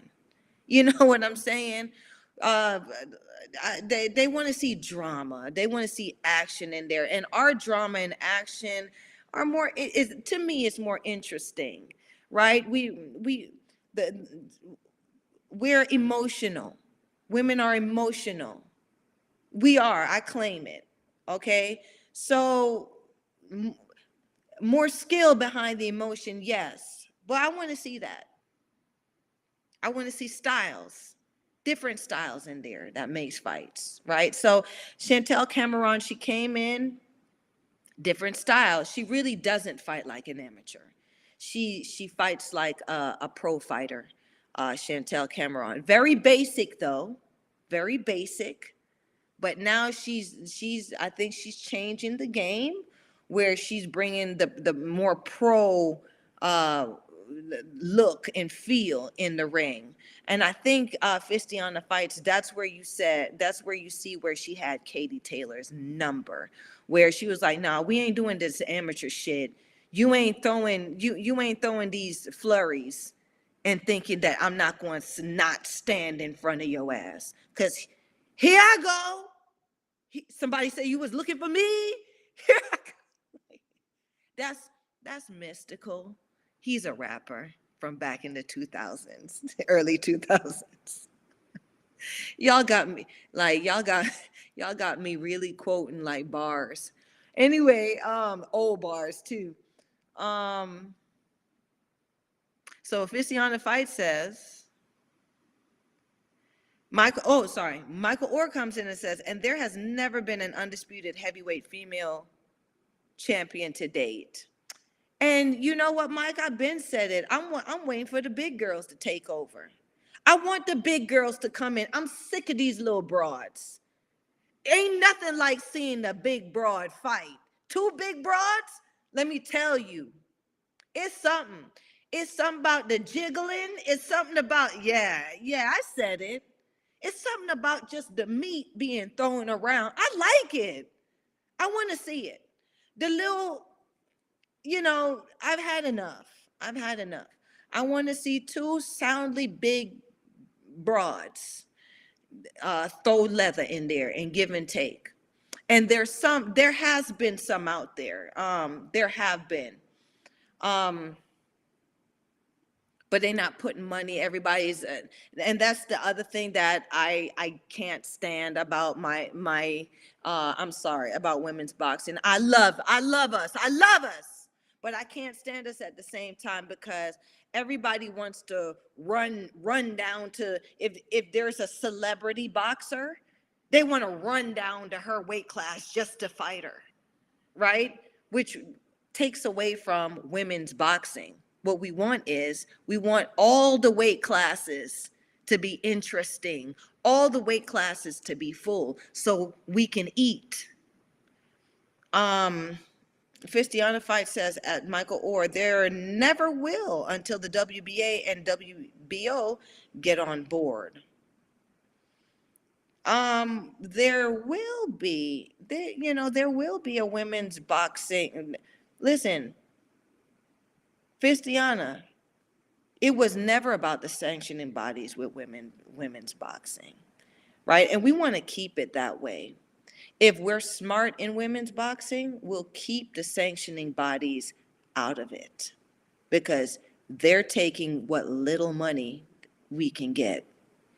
Um, there can be two heavyweight broads that get the attention of the people and that's that's what the i mean that's what it's all about getting people wanting to see you fight somebody right? So if there's a big baddie out here that she's slumping broads or she's doing bitches bad in there and then there's another one that's doing the same thing and we and we all know about them because social media is free right? You just need a promoter to put, to, to, to rally these broads up. There you have it. And then, you know, the sanctioning body will get on board because, yeah, yeah, yeah, we love the opportunity. It would be in the best interest of women's boxing to have two big broads behave badly so we could make some money off their ass, right? That's really what it's all about. It's not all about, it's not about the sanctioning bodies. We want to get away from that. We want the people to know us and the people to want to see us in the ring. Um, Fistiana Fight says, right. Fistiana Fights gives me a smiley face. Thank you, baby. At Fistiana says, so true. Michael Orr says, so true. Okay, Fistiana Fights comes in and says he was talking about undisputed for heavyweight, but the WBA and WBO won't have a women's champion. And that's what I'm saying, Fistiana. I'm saying the WBA and the WBO uh, doesn't matter when it comes to um, heavyweight women's boxing. We've got to get away and I'm saying this to you too, Mike, we got to get away from this undisputed stuff because undisputed is political. Let's take the politics out of the fighting, out of women's boxing. You put the politics in women's boxing, you're going to have what we have in male boxing. You wait for two, three years for two broads to fight and that doesn't that's not going to do well for us for women right? Because you know women got things we we got stuff going on outside of the ring. You, you know what i'm saying? We got things like we only got a window of time to dedicate our lives to this. You're dedicating your life. And if you decide to step out have a baby and come back you can't leave you can't leave with the title and say, oh, when I'll be back, I'll, I'll start off the same place. No, it's different. But a man, he could have uh, 10, 20, 50, 11 babies while he's still fighting. Right? He, he can he can have he can have families. He can do all of that stuff while still fighting. we're different. Women are different. We're different. So um, I don't see where women boxers are going to dedicate their lives to the sport to the extent where they forego um, their window of opportunity to make their families, to um, be mothers, to do all of these things. And you, you can't do that. You can't have a big belly and somebody growing inside of you while you train for a fight and then come back from that and be on top. It just doesn't work that way. Um, so let's take the sanctioning stuff out of this and let's bring it back to, uh, sorry, y'all, sugar's getting peckish. And yes, I got some, I, I, I got me some, um, I'm hungry, y'all.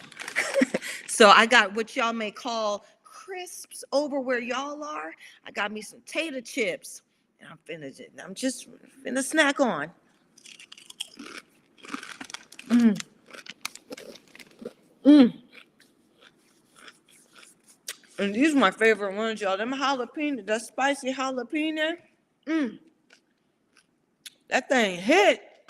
You heard me. So, yeah, I had to. I'm listen, I've been on go. Um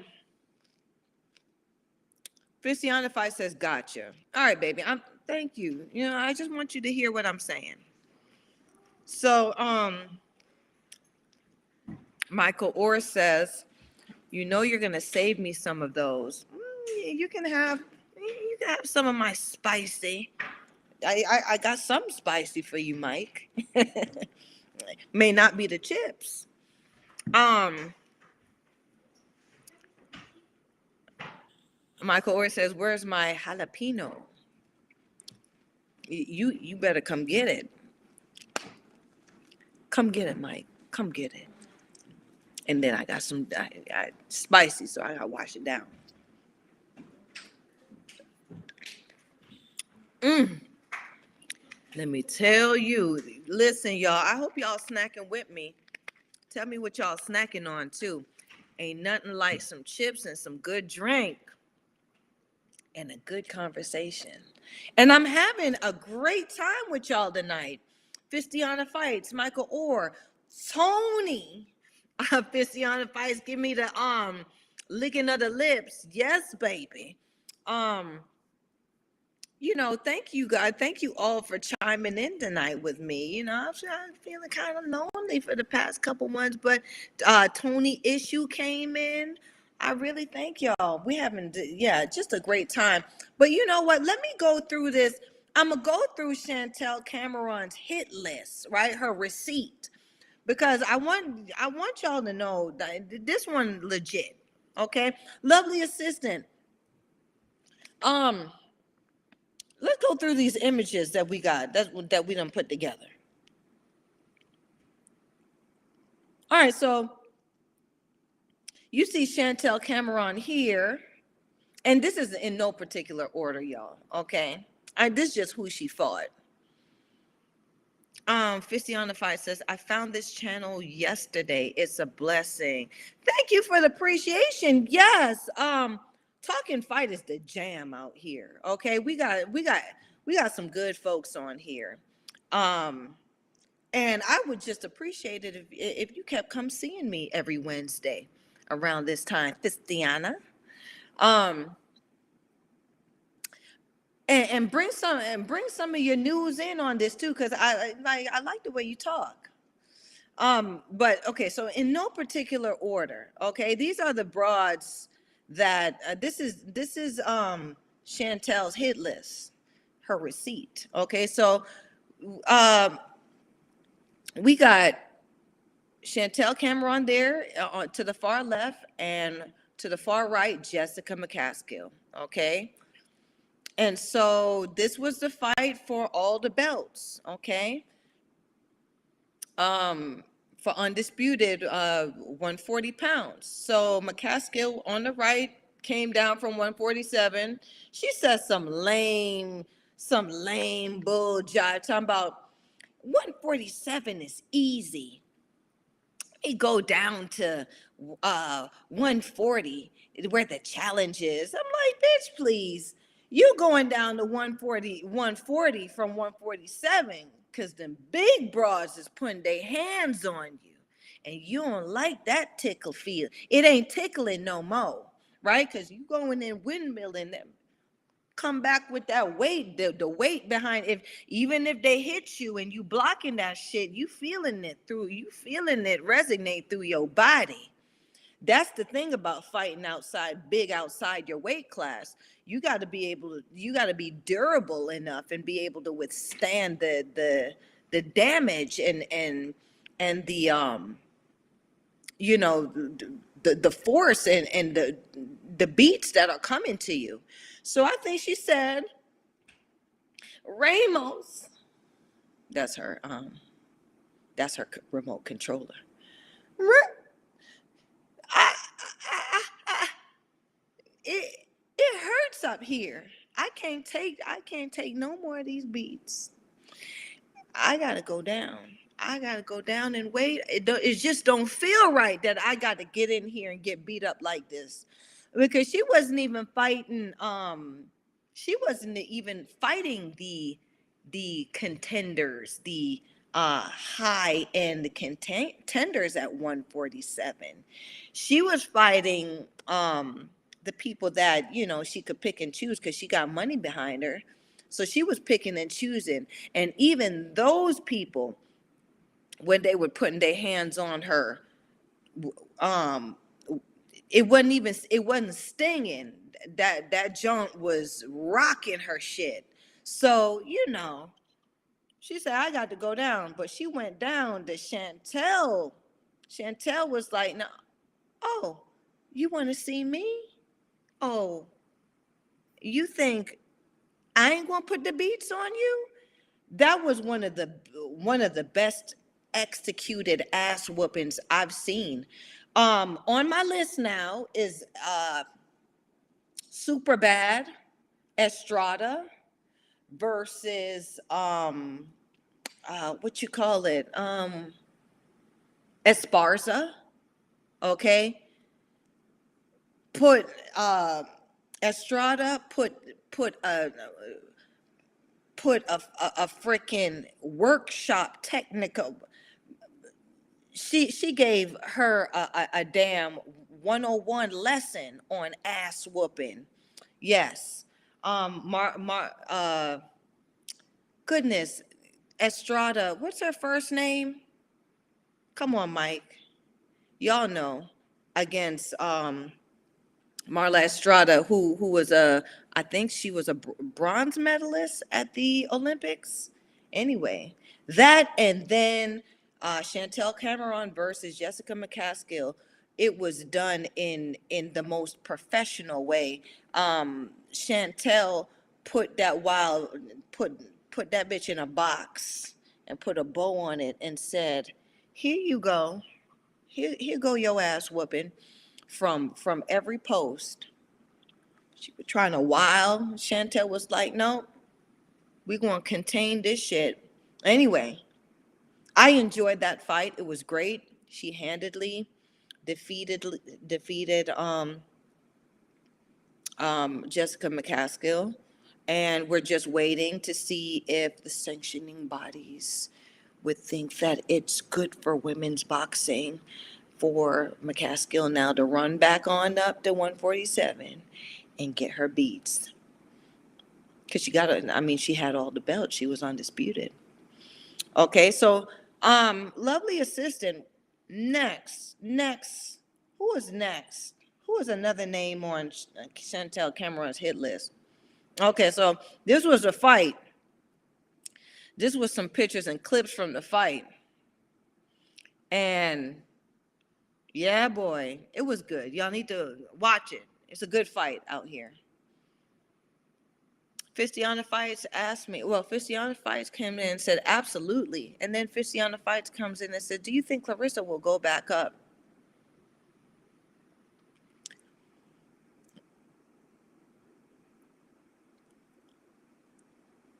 Let me ask you this. because she a real pound for pound. Claressa Shield had the moonlight from down, from up to down, down to up. When Claressa Shields fights, she makes money regardless. Claressa Shields seems like her body has now matured. She don't have the baby fat on her like she like she did before. She's starting to harden up. You're starting to see her muscles coming in. She's getting more solid. I think she will eventually move back up. She'll probably move back up to um, middle, super middleweight when she becomes older. Um, because I don't like, I don't, I don't see where it would benefit her to keep going down in weight. As I've said before in the other weight classes, you're a different, fi- sorry, in, in the other episodes, sorry. Uh, you're a different fighter at different weight classes, okay? I was a different fighter. I like I, I every time I dipped down to 134, and I was I was just talking to um great fighter out here. Y'all need to bring her back. Y'all need to demand that she gets back in the ring, Melissa St.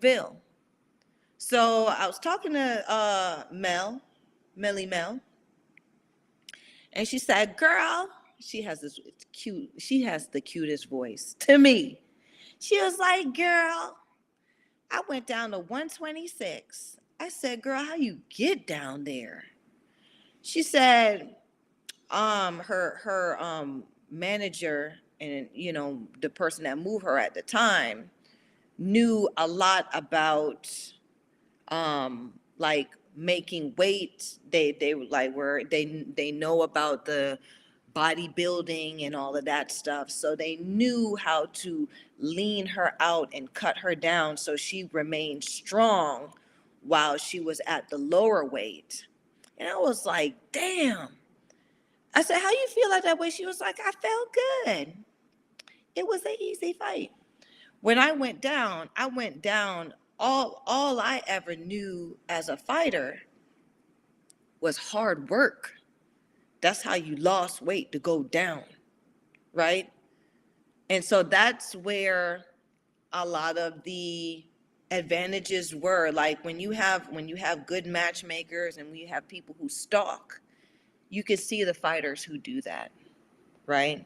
So um I worked hard or I, you know, I, I, um I depleted myself anytime I had to go down in weight below 140. I depleted myself, went without meals, war, you know, depleted myself, which was not good for me.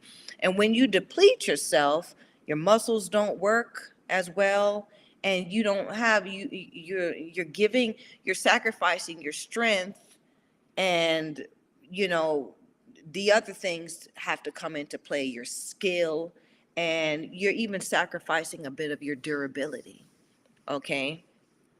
So in me doing that i things just never went well for me when i went down um closer to 135 knowing what i know now if i had done it how Mel- melly melissa st vil knew how to do it um i would have probably been more devastating at at those lower weights because i had the thunderclap. Um but i digress you know. It it is what it is. I think claressa shields as her body matures she'll find out that it's harder to suck down and and when she does suck down it's it'll be harder to bounce back because that's what happens too. When you suck down it's harder to bounce back to to revive your your body and and and get back in i mean this shit plays on your health okay? Boxing ain't no joke. Just because us women do it don't mean it's easy and don't mean it's a walk in the park. Like that's why i love us out here because us who did it who do it who who you saw do it who fought, we so I, I don't even want to call us dogs. Like we we we're some goons and goblins. Like don't don't take don't let the smooth taste fool you here. Right? I'm a monster. I've done I've done things to as a fighter and to fight, right? Um it I, I've I've I've lived in the trenches. You know what I'm saying? I was one that didn't have the cakewalk like Mikaela, like Mikaela Mayer and, and, and all of them who were able to pick and choose and right.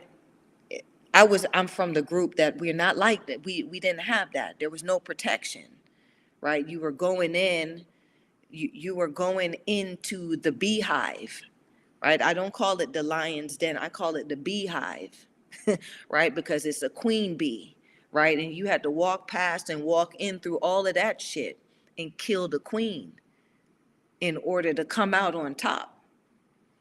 Um, so yeah, I think Claressa Shields may end up just as she matures, possibly just going back up and staying there. Um, and also depending on if we have some some can some good contenders in the heavier weights. I also know that they're out to get Claressa Shields too. They're not trying to give her, they're not trying to give her the goat. They're not trying to tell her that she's the goat. They're not trying to even give her pound for pound, right? They're waiting. Just like how the the matchmakers stalk you and the, you know, they're just waiting. They're waiting for her to um for for her to start to decline because we do as fighters male boxers and female boxers.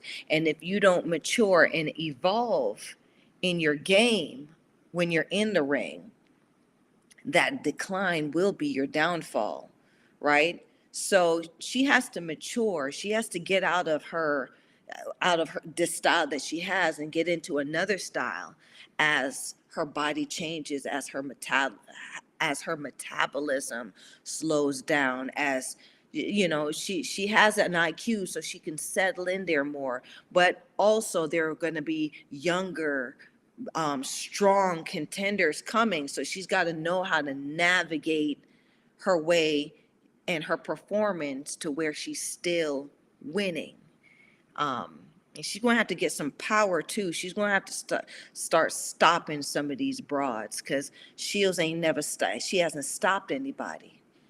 Um, The fight says, I hate to see that, but I understand the sacrifices that need to be made. Fistiana Fights also says, uh, as far as Chantelle, do you think her skill level continues to rise? I think she's I think she's on a if it ain't broke, don't fix it type of vibe right now. She has always had that basic pro style. And unless there's a contender that she that makes her have to come out of that, she's going to stay in that and just become comfortable executing that basic style, pro style in, out, move to move to your left, in, out, step around, step around the angle, move to your left, move to your right a little bit, then angle back up, in, block out. Like you could see it, it's it's almost like you could time it. She's also, like I said, she can afford the, the the good drugs now, right? So, and I'm not saying PEDs, right? I'm not saying the illegal ones, but I'm saying the ones that she can take, right? Because she has bulked up substantially since she first started, and it take it's that costs money. That costs money. So it lets you know that she got money behind her um, because of how you've seen her body change and how she's developed. Um, so yeah, that. Um, lovely assistant, can you change the the image? Change the image, please. Who's the next one? Ooh, so we got um Chantelle Cameron here at the weigh-ins versus you see to the to to my left here, that's Mary McGee. Ah, the Fights comes in and says, great point. Okay, thank you. Thank you. Um, I'm glad you vibing with me. Um, so to my to to my um immediate left here, you got uh Mary McGee. Mary McGee is a very good contender. I thought I was going to fight Mary McGee. We were we we were active at the same time. I'm I'm a bit older than her, but um, we came we we turned. I turned pro first, and then shortly after she pro, turned pro. The the the lucky thing about her is she turned pro under a promoter. So she started off with a great promoter. He was feeding her fights, and she was blossoming blossoming. Ah, blossoming. Um, she didn't have much as a, much of an amateur career, so she was learning on the job. She had a good following there in uh, Gary, Indiana, where she's from, and um, she she got a belt um, before. Unfortunately, I think she got a belt. Then, unfortunately, her promoter passed away. And it was just her now down with the rest of us trying to get a promoter trying to get people trying to get good management just trying trying to do this thing. Um, she has some pretty mary mcgee's um, i would say one of her um, most profound matches is her fight between uh, her fight her fight versus Holly Holmes. She was Holly Holmes' last boxing fight.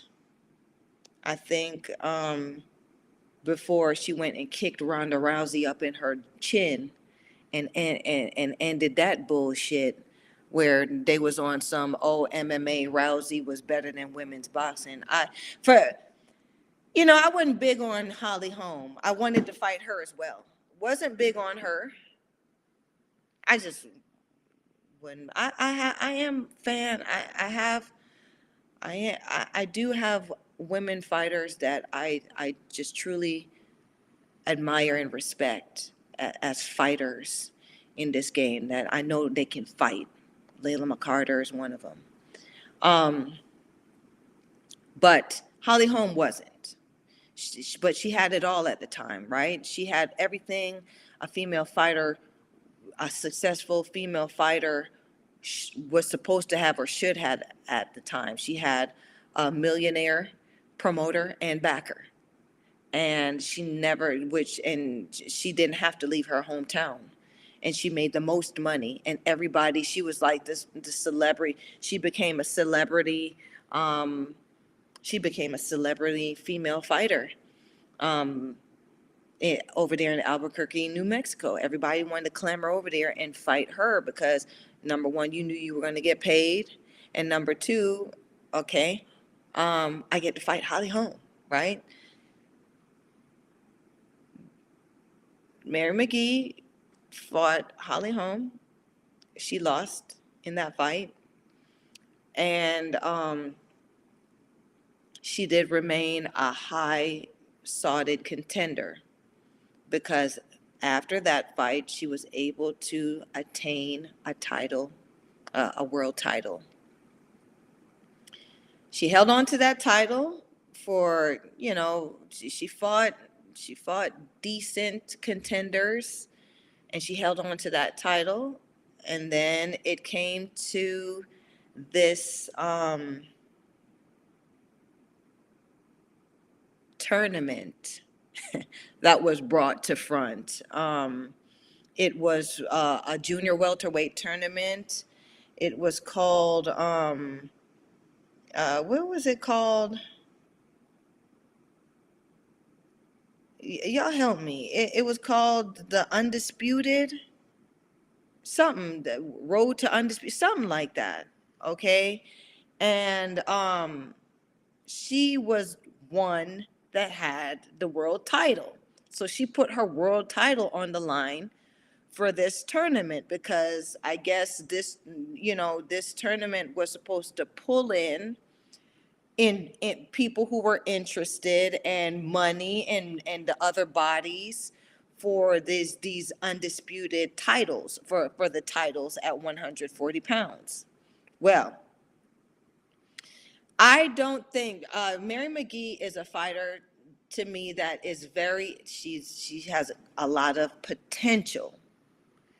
Um, and she she has a bit of talent but what she did not what she did not have was growth in her years in the game mary mcgee had the same style that she did when she first started fighting and you know if you don't grow with your opposition and if you don't grow with the with the industry with who's in front of you you become obsolete right? Your style becomes obsolete. You you're not a problem anymore.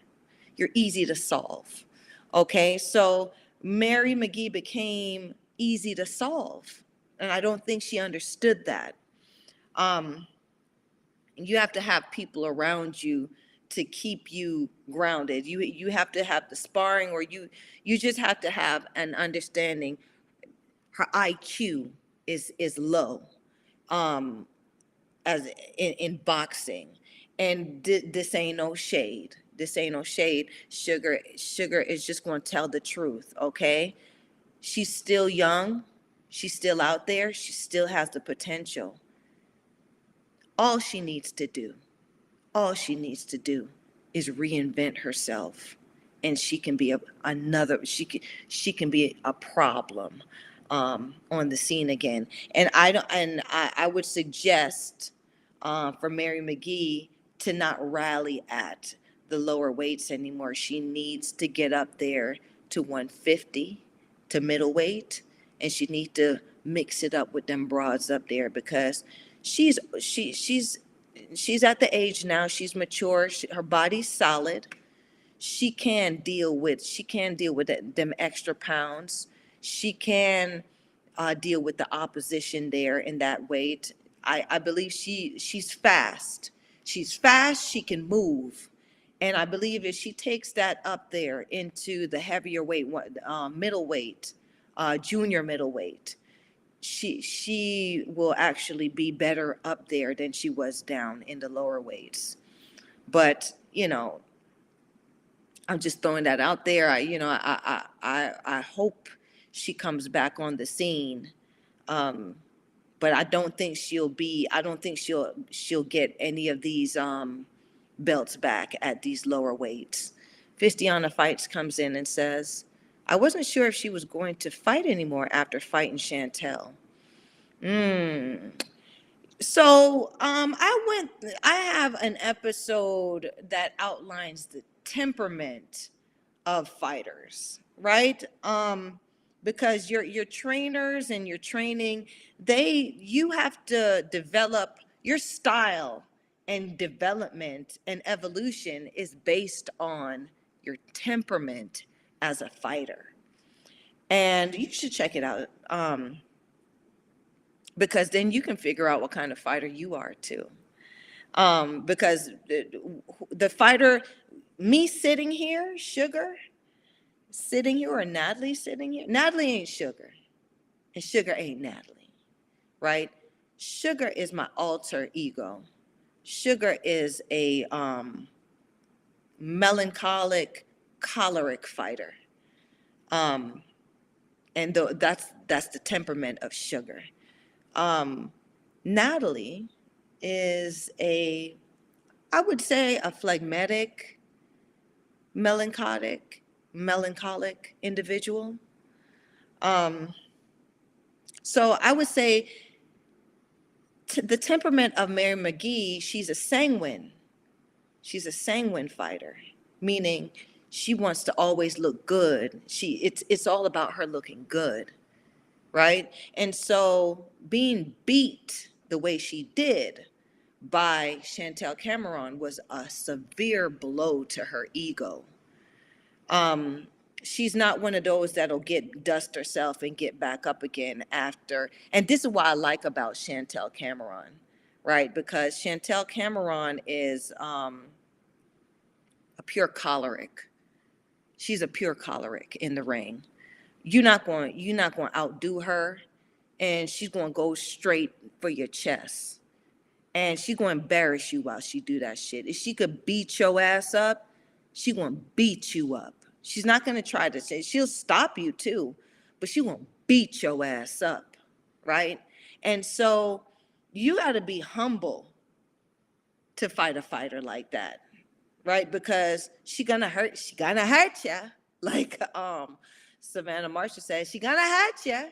She's gonna hurt you, and the type, your temperament, the way you receive the the um what, what how you receive these things in the ring is is your temperament right a, a, a sanguine fighter you know oh my gosh everybody just saw me get hit oh my gosh this shit hurts oh my gosh everybody sees me in pain like then they start to defeat their own self right while they're fighting so um you know Mary McGee went in there, she done fell, she done, you know, all of this stuff. She in there looking a mess.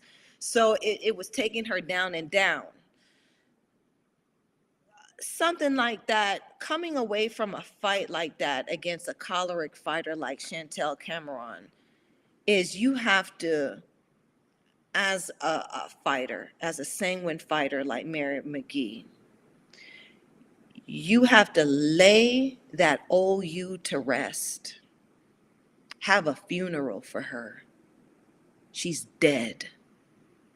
And you have to reinvent yourself, like I said. You got to give you you you ain't merciless Mary McGee no more. You got to find something else that you are, some dig deeper inside of you and wake something else up in you, another monster, and bring her out. Right? and then bloom from there. You can't be the same that you are because you're going to relive it. As a sanguine, you're going to relive it. Your ego will make you re- relive that, that, that, that defeat, that embarrassment over and over and over again. And you will second guess everything you do in there if you remain that fighter that you were. Right? you got to be crazy in here. Fighting, fighting ain't for sane people. All of us got, all of us, we got a couple screws loose. Yeah, that's why we can get in there in front of thousands of people and do what we do. That don't mean that we stupid. That don't mean that we're evil. That don't mean anything. It just means that we're wired. Like our our our our our gears aren't as tight as everyone else's. um, Fistiana Fight says, I agree. I hope she has taken the time to do that because I would love to see her fight again. Yes, Mary McGee is an entertaining fighter. I think she is a fighter that can bring and draw an audience. Um, you know, because you have to, like I said, it's about it's about um liking the broad, if you like her or not. You know, it's not about turning the fist over. It's about getting in there and performing and and having a personality outside of the ring as well. You know, and I think she does have that. Um and I, I do look forward to seeing her come back. I hope she does um, find herself, find another version of herself, feed it, and let it loose because it's not too late for her. She still has some she she still she's croning. She still has some years left though. So um as you can see in this picture though, you see Mary McGee, she I, I, I ain't even gonna lie, she looking like Michael Jackson off a thriller. Y'all know in the part in the video when she turned into when Michael Jackson turned into the zombie and was like, mm-mm, mm-mm. Not, I'm not laughing at Mary, but this is the shit. Y'all are looking at what it is. Okay? She has depleted herself down to where her eyes are sunken in and she's not juicy. And you got to be juicy to get in there and be hydrated and fight. She done drained. Look at her stomach. She has depleted and drained herself to make this weight to fight Chantelle. And as you can see, Chantelle then came down too, but you can see Chantelle looks like she she's smart with it, right?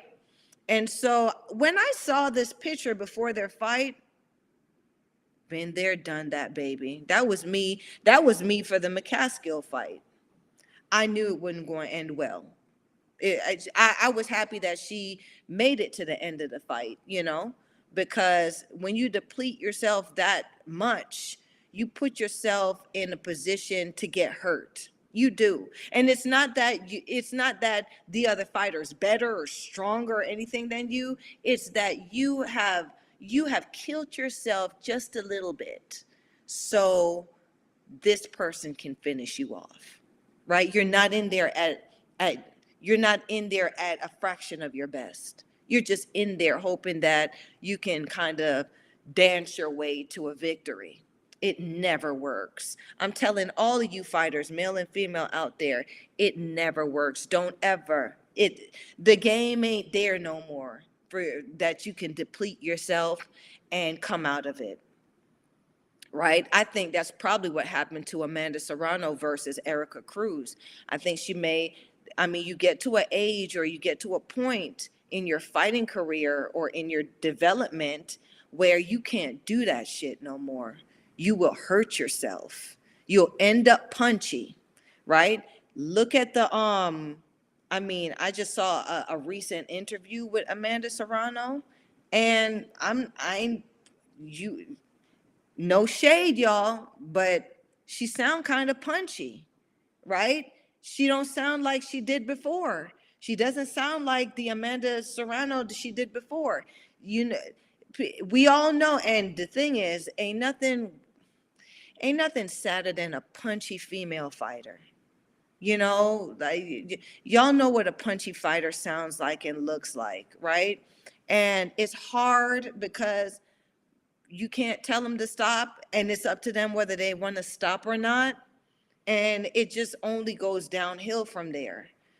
Um, Fistiana Fights comes in and says, Yeah, she does look pretty bad. Yeah, Mary, Mary didn't look good in this picture, you know, for the weigh-in. Um, Fistiana Fights comes in and says, you know, it reminds me of one of Devin Haney's fight against Kambosos, but he was able to win that fight, but he won't be at 35 much longer. I see that too. Even in the recent fight, I, you know, I see that. Um, Fistiana Fight says, I think that's dangerous. It is. And they playing this weight game like it's fun and funny, and it's not right? And you play it enough times, you get a brain bleed and you, and you get hit. It may not be hard. You get hit, and next thing you know, you want some. Uh, uh, uh, uh, uh, you can't even speak your name. I've seen it. I've seen. I've seen it happen. In, in it. it mm. Pardon me, y'all. I've seen it happen where it's not even a fight. It because it it's only it hard sparring sessions. You got macho dummies in there going in there with, without no headgear. Talking about, yeah, you can hit me. I spar without head. yeah, you sparring without headgear? Oh, we do hard sparring. Oh, you hard sparring? Not understanding that we are human. We are human. You may feel godlike, but you're human. And that shit, that shit adds up. And it'll be that one blow that you get either in sparring or in a fight. And you're gone. Your faculties are gone. You don't have them no more. I am so grateful because I came through the hard way. I've come through hard sparrings. I've I there were no there were no other women to spar and work with when I was coming up. So I had some sessions where I was in the ring with a lot of times some men who hit me like I was another dude and trying to get me out of there. You know, and this is in sparring. Okay, so I had to. I what I realized, and this especially after I had my my child, is Shug. Natalie was talking to Shug. Shug, if you're gonna do this, you your baby needs you to be able to be present and have your faculties so you can so you can be a mother to them so that's where i learned okay skills pay the bills. And then mostly that's when i learned to speak up. Boom! The fuck? Oh you hit you hit this shit is over. Sparring fight's over. Right? I will i will end i will end a session. I will walk out of a session if i feel like you're if i if i'm hit and i feel like you're trying to hurt me i'm done right and fighters male fighters but mostly female fighters you be empowered to do that right because we don't have to prove anything to anybody we in here, we're fighters just like everybody else. We're trying to make a buck just like everybody else. We're trying to end with all our faculties. So I'm so grateful. Like I'll forget your name. I'll give you a nickname real quick. But that's just because I'm I'm I'm I'm Ruby Scott's I'm Ruby Scott's granddaughter. We bad with names, but we'll give you a nickname because we love you. And that's what, you know, my, my grandmother used to say, this is how she used to justify it. she used to say, Your nickname is your real name because that's the name that your peers see. That's the that's what they see in you. Right? So to be called sugar is such an honor for me because I didn't name myself sugar. I, even to be called too bad, Miss Too Bad. I didn't name myself these names. It was my peers, my fans that gave them to me. So I earned that. That's my belt right there. You know? But I digress back to this. Um uh, and lovely assistant, are there any other images with with these two fighters? So in there, like I said, you know, Mary McGee, it just wasn't her night versus Chantelle Cameron. Um, lovely assistant, change the picture, please. But um, she's still a great contender, and I look, like I said, I look forward to her um, coming back and and reclaiming uh, another uh, another title and possibly in, in another weight division. Um, then we have Melissa Hernandez, lovely assistant, because I got pictures, right? And, and y'all, I don't want you, I don't like you holding my night up.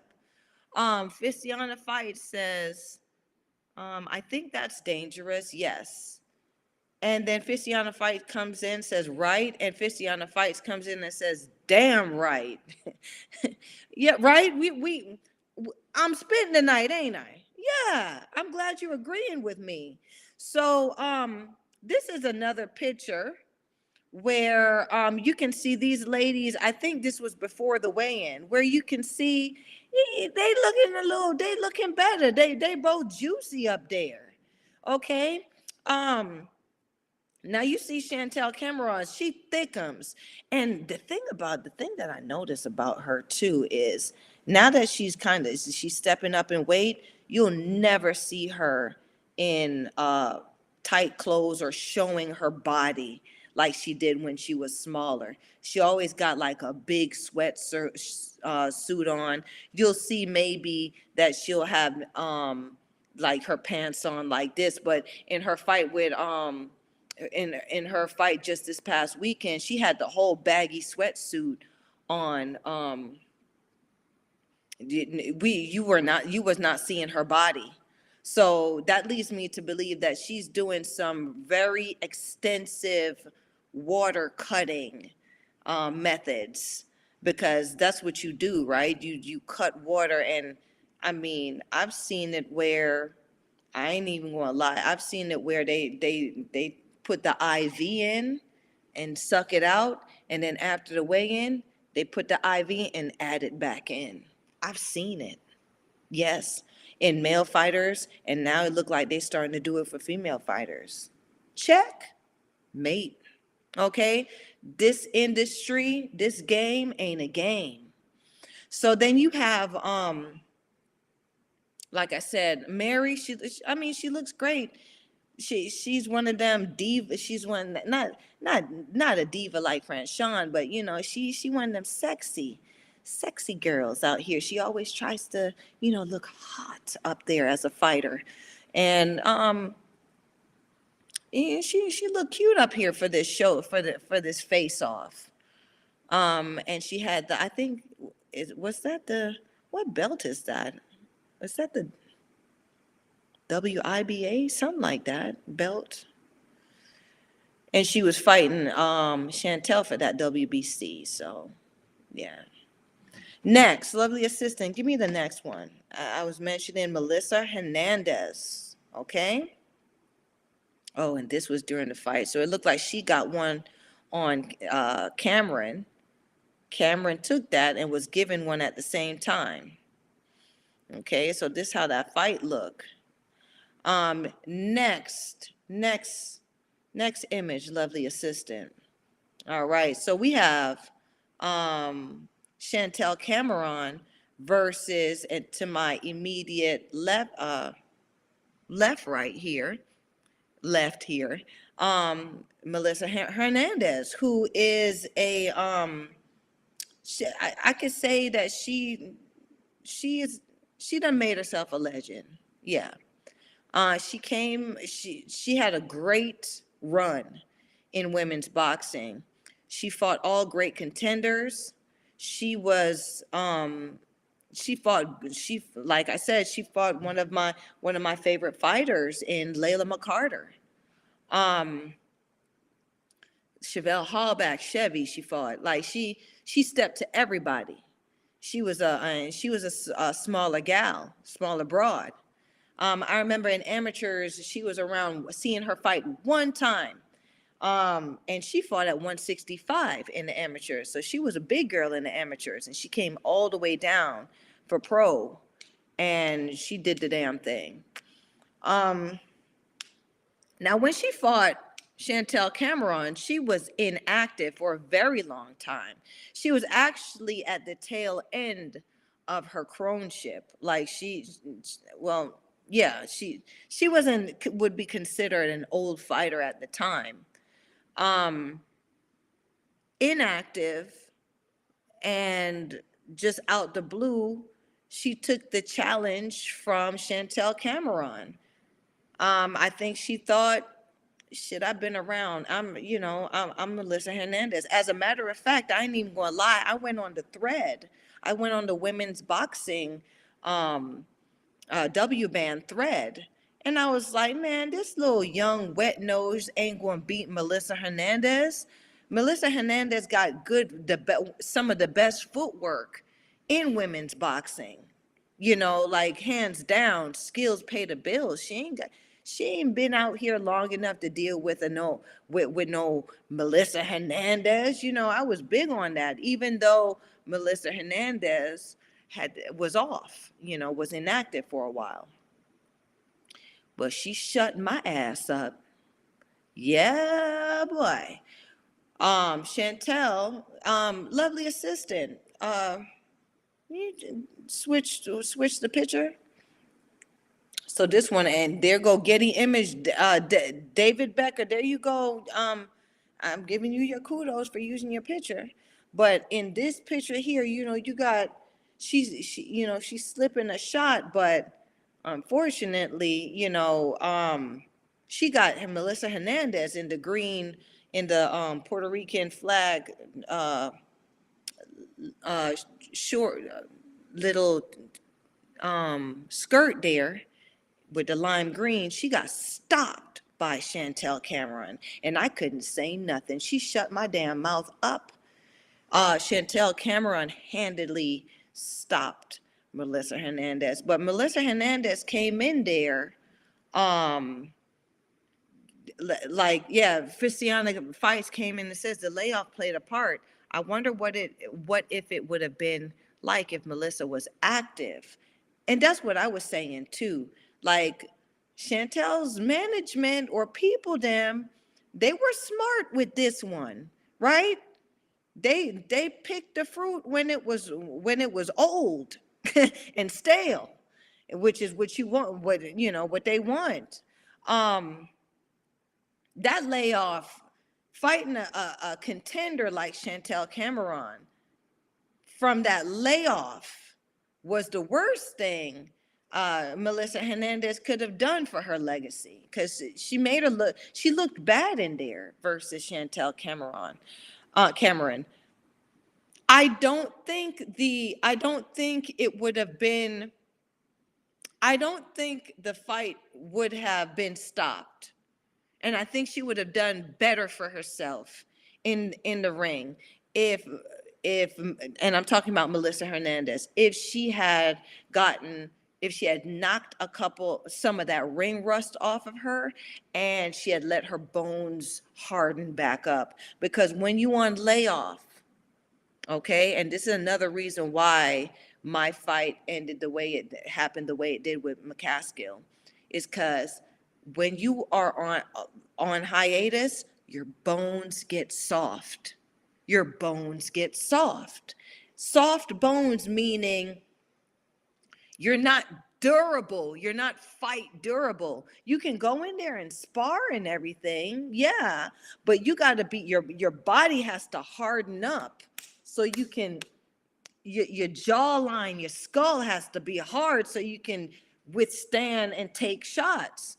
When your bones are soft, you're not going to if you get hit in these places, you're not going to um absorb it like you would when you're active and when you're when you're in when your body's in there like you, you, like you're you're training consistently and training hard right? So with this one i think I, I think that was the main deal in how it ended but i do still think that chantelle cameron would have beat melissa hernandez because Chantelle Cameron is a stronger fighter than Melissa. Melissa never had power like that. Melissa had shenanigans and skills that would get her to the wins, right? She will outskill your ass. But Chantelle Cameron also has skills. So they were neutral, like it, it, it was pretty even there. So I don't think uh, I don't think Melissa Hernandez would have pulled away uh, enough to win the fight over Chantelle Cameron. She just would have had a better performance there. So that that's my take on that. Um, next picture or net, yeah, next slide, please. But uh, Fistiana fights, I think you did. Um, you you know, it's true. Fistiana Fights comes in and says, I agree. I still think that Chantelle would have won if Melissa had a tune up fight before. Yeah. Like Chantelle is that gal. I, I ain't taking nothing from her. She's that gal. um, and this picture here is of uh, Anaya, Sanchez. And this is just, you know, this is a shot, this is a picture because I think she should be mentioned um, she put on a good fight against Chantelle. She didn't get stopped. She lost by decision. But the, the thing about her, the crooks about her is uh Anais Sanchez is a bantamweight naturally. Like she's a bantamweight fighter who is stepping up to this higher weight class, fighting these bigger broads. Uh Anais, she she fought McCaskill and she also fought Katie Taylor. So I think she's got some like she she got some some some big boobies in her bra to to big her chest up to bump her chest up and say, "Yeah, I'll fight you." And, and go up to these broads weight class. So I, that's a it's an honorable mention. I think you know, um, especially fighting going the distance with a fighter like Chantelle Cameron and, and you're a smaller fighter speaks volumes. That means that, you know, she can stand in there. She's a good contender. Uh, next, next um slide, please, baby. And so we got Vivian Obenauf, which I mean, people gonna say what they say about her, but I did like I like her. I like her. She cray. She cray cray. I like her. Um she, sh um she got stopped by um Chantelle. But this fighter here, Vivian Obenauf, she um she was uh, you know she, sh sh- this this fighter there's different styles too type of fighter right i call um her fight style i, th- I think she was a, a a juggernaut juggernaut meaning that um, much like McCaskill is a juggernaut, the more force you you you bring to them is is the more force they can generate and bounce back at you, right? I can tell, you know, by giving that because um when when Obenauf fought um Natasha Jonas, Nat- she dropped Natasha Jonas uh, like I think two two or three times. Like they were trying hard. They were trying bad. They wanted Natasha to win bad, bad for real.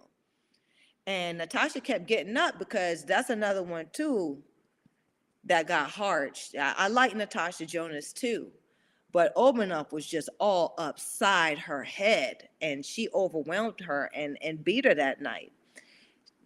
At the end of the day, you know, you at the end of the day, you got a fighting chance. And so Obenauf, she she will cash in. She will cash in on that fighting, you know, that fighting chance. Um, and so when you know she stepped up, this was interesting to me because I this was before Chantelle stepped up to fight Cameron. And as you can see, like I said, this is a smaller weight, right? So you see Chantelle there with just a sport bra on. She's showing her body because she's small, right? And and she she ain't she ain't trying to let people know that she, you know, she she she got you know she she got them she taking something to fill herself out. Now i'm not saying she doing the illegal stuff. What i'm saying is she doing some stuff though okay? Um and that's just the um that's just the in- industry. All athletes take some kind of um supplement some kind of you know uh what can i say some recovery uh assisting type of help right? And there are some that are legal, they're steroids, and there's some that are not, um, which are supplements, right? So uh, there's a thin line. I can tell. I can tell when you on the on the roids. I can because I seen it. I seen it in the industry enough, and I could tell when it's hard work and it's supplements. Okay, and so um, I'll tell y'all what I think real quick. So these two women, you can see that's hard work on their bodies. Hard work, but these two women can are both strong and they both can bang in there. So that's what interested me about this fight. Um and Obenauf is a kamikaze type of fighter. Is she is all or nothing. She to win by the she to win by the sword or or die by the sword. Um, and so, like I said, uh, she got st- she got stopped by um, uh, Chantelle Cameron, I believe, in the sixth round. Chantelle Cameron stopped Melissa Hernandez in the fourth round. So, and and she's stopping these fighters by beating them down. Okay, she beating them. Um, the thing about it is, with this fight here, Obenauf versus Cameron, this fight was before Obenauf fought and stopped Natasha Jonas. So this is giving you the segue into the honest possible matchup in the future between Natasha Jonas and Chantelle Cameron. That's a thing that could and should happen. That's a fight that should happen um, because it can. Now, um, yeah, because Natasha Jonas is a middleweight champ. And I know uh, Chantelle Cameron can go easily go, go take 147, take the 147 titles from if the sanctioning bodies want McCaskill to keep it, she can go up there and take them from McCaskill and then move right on up to middleweight with Natasha Jonas. Chantelle Cameron is that gal that'll do it. I would want her to fight the dragon though. I would love to see her fight the dragon, Layla McCarter. That would be a good one. Um, but yeah, uh, these these broads, these crones that I've named, uh, are women on Chantelle Cameron's hit list. She on her receipt. She's fought some some some good contend good contend uh, good contenders out here. Y'all know I got my hand in the chip bag again. And, and, while I got my hand in the chip bag, lovely assistant, can you change the slide?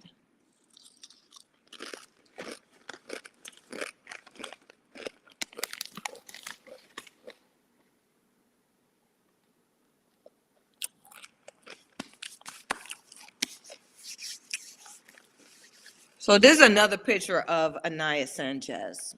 This must have got thrown in at the end. But here she go. Okay. Um Bantamweight, you can see she ain't muscular or nothing like that. She she look like she look like any broad that you would see on the road, but she could fight. Next slide, lovely assistant. Oh, uh, Fistiana fights. Fistiana fights says she's tough. I suppose you're talking about. Uh, are you talking about Vivian Obenauf? All these broads that I name are tough though. But yeah. Um, Fistiana fights also says, I know you can tell. Us boxing fans can guess, but y'all know the truth. And and I think like I don't think it's fair. I don't think it's fair that, you know, so that's why if if I I'll I'll speak on it. See, I'm not boxing anymore, so I don't have to um you know, and, and I wasn't like this I wasn't like this before, you know. I wasn't an ass kisser. I didn't need to make any friends. I knew I could fight.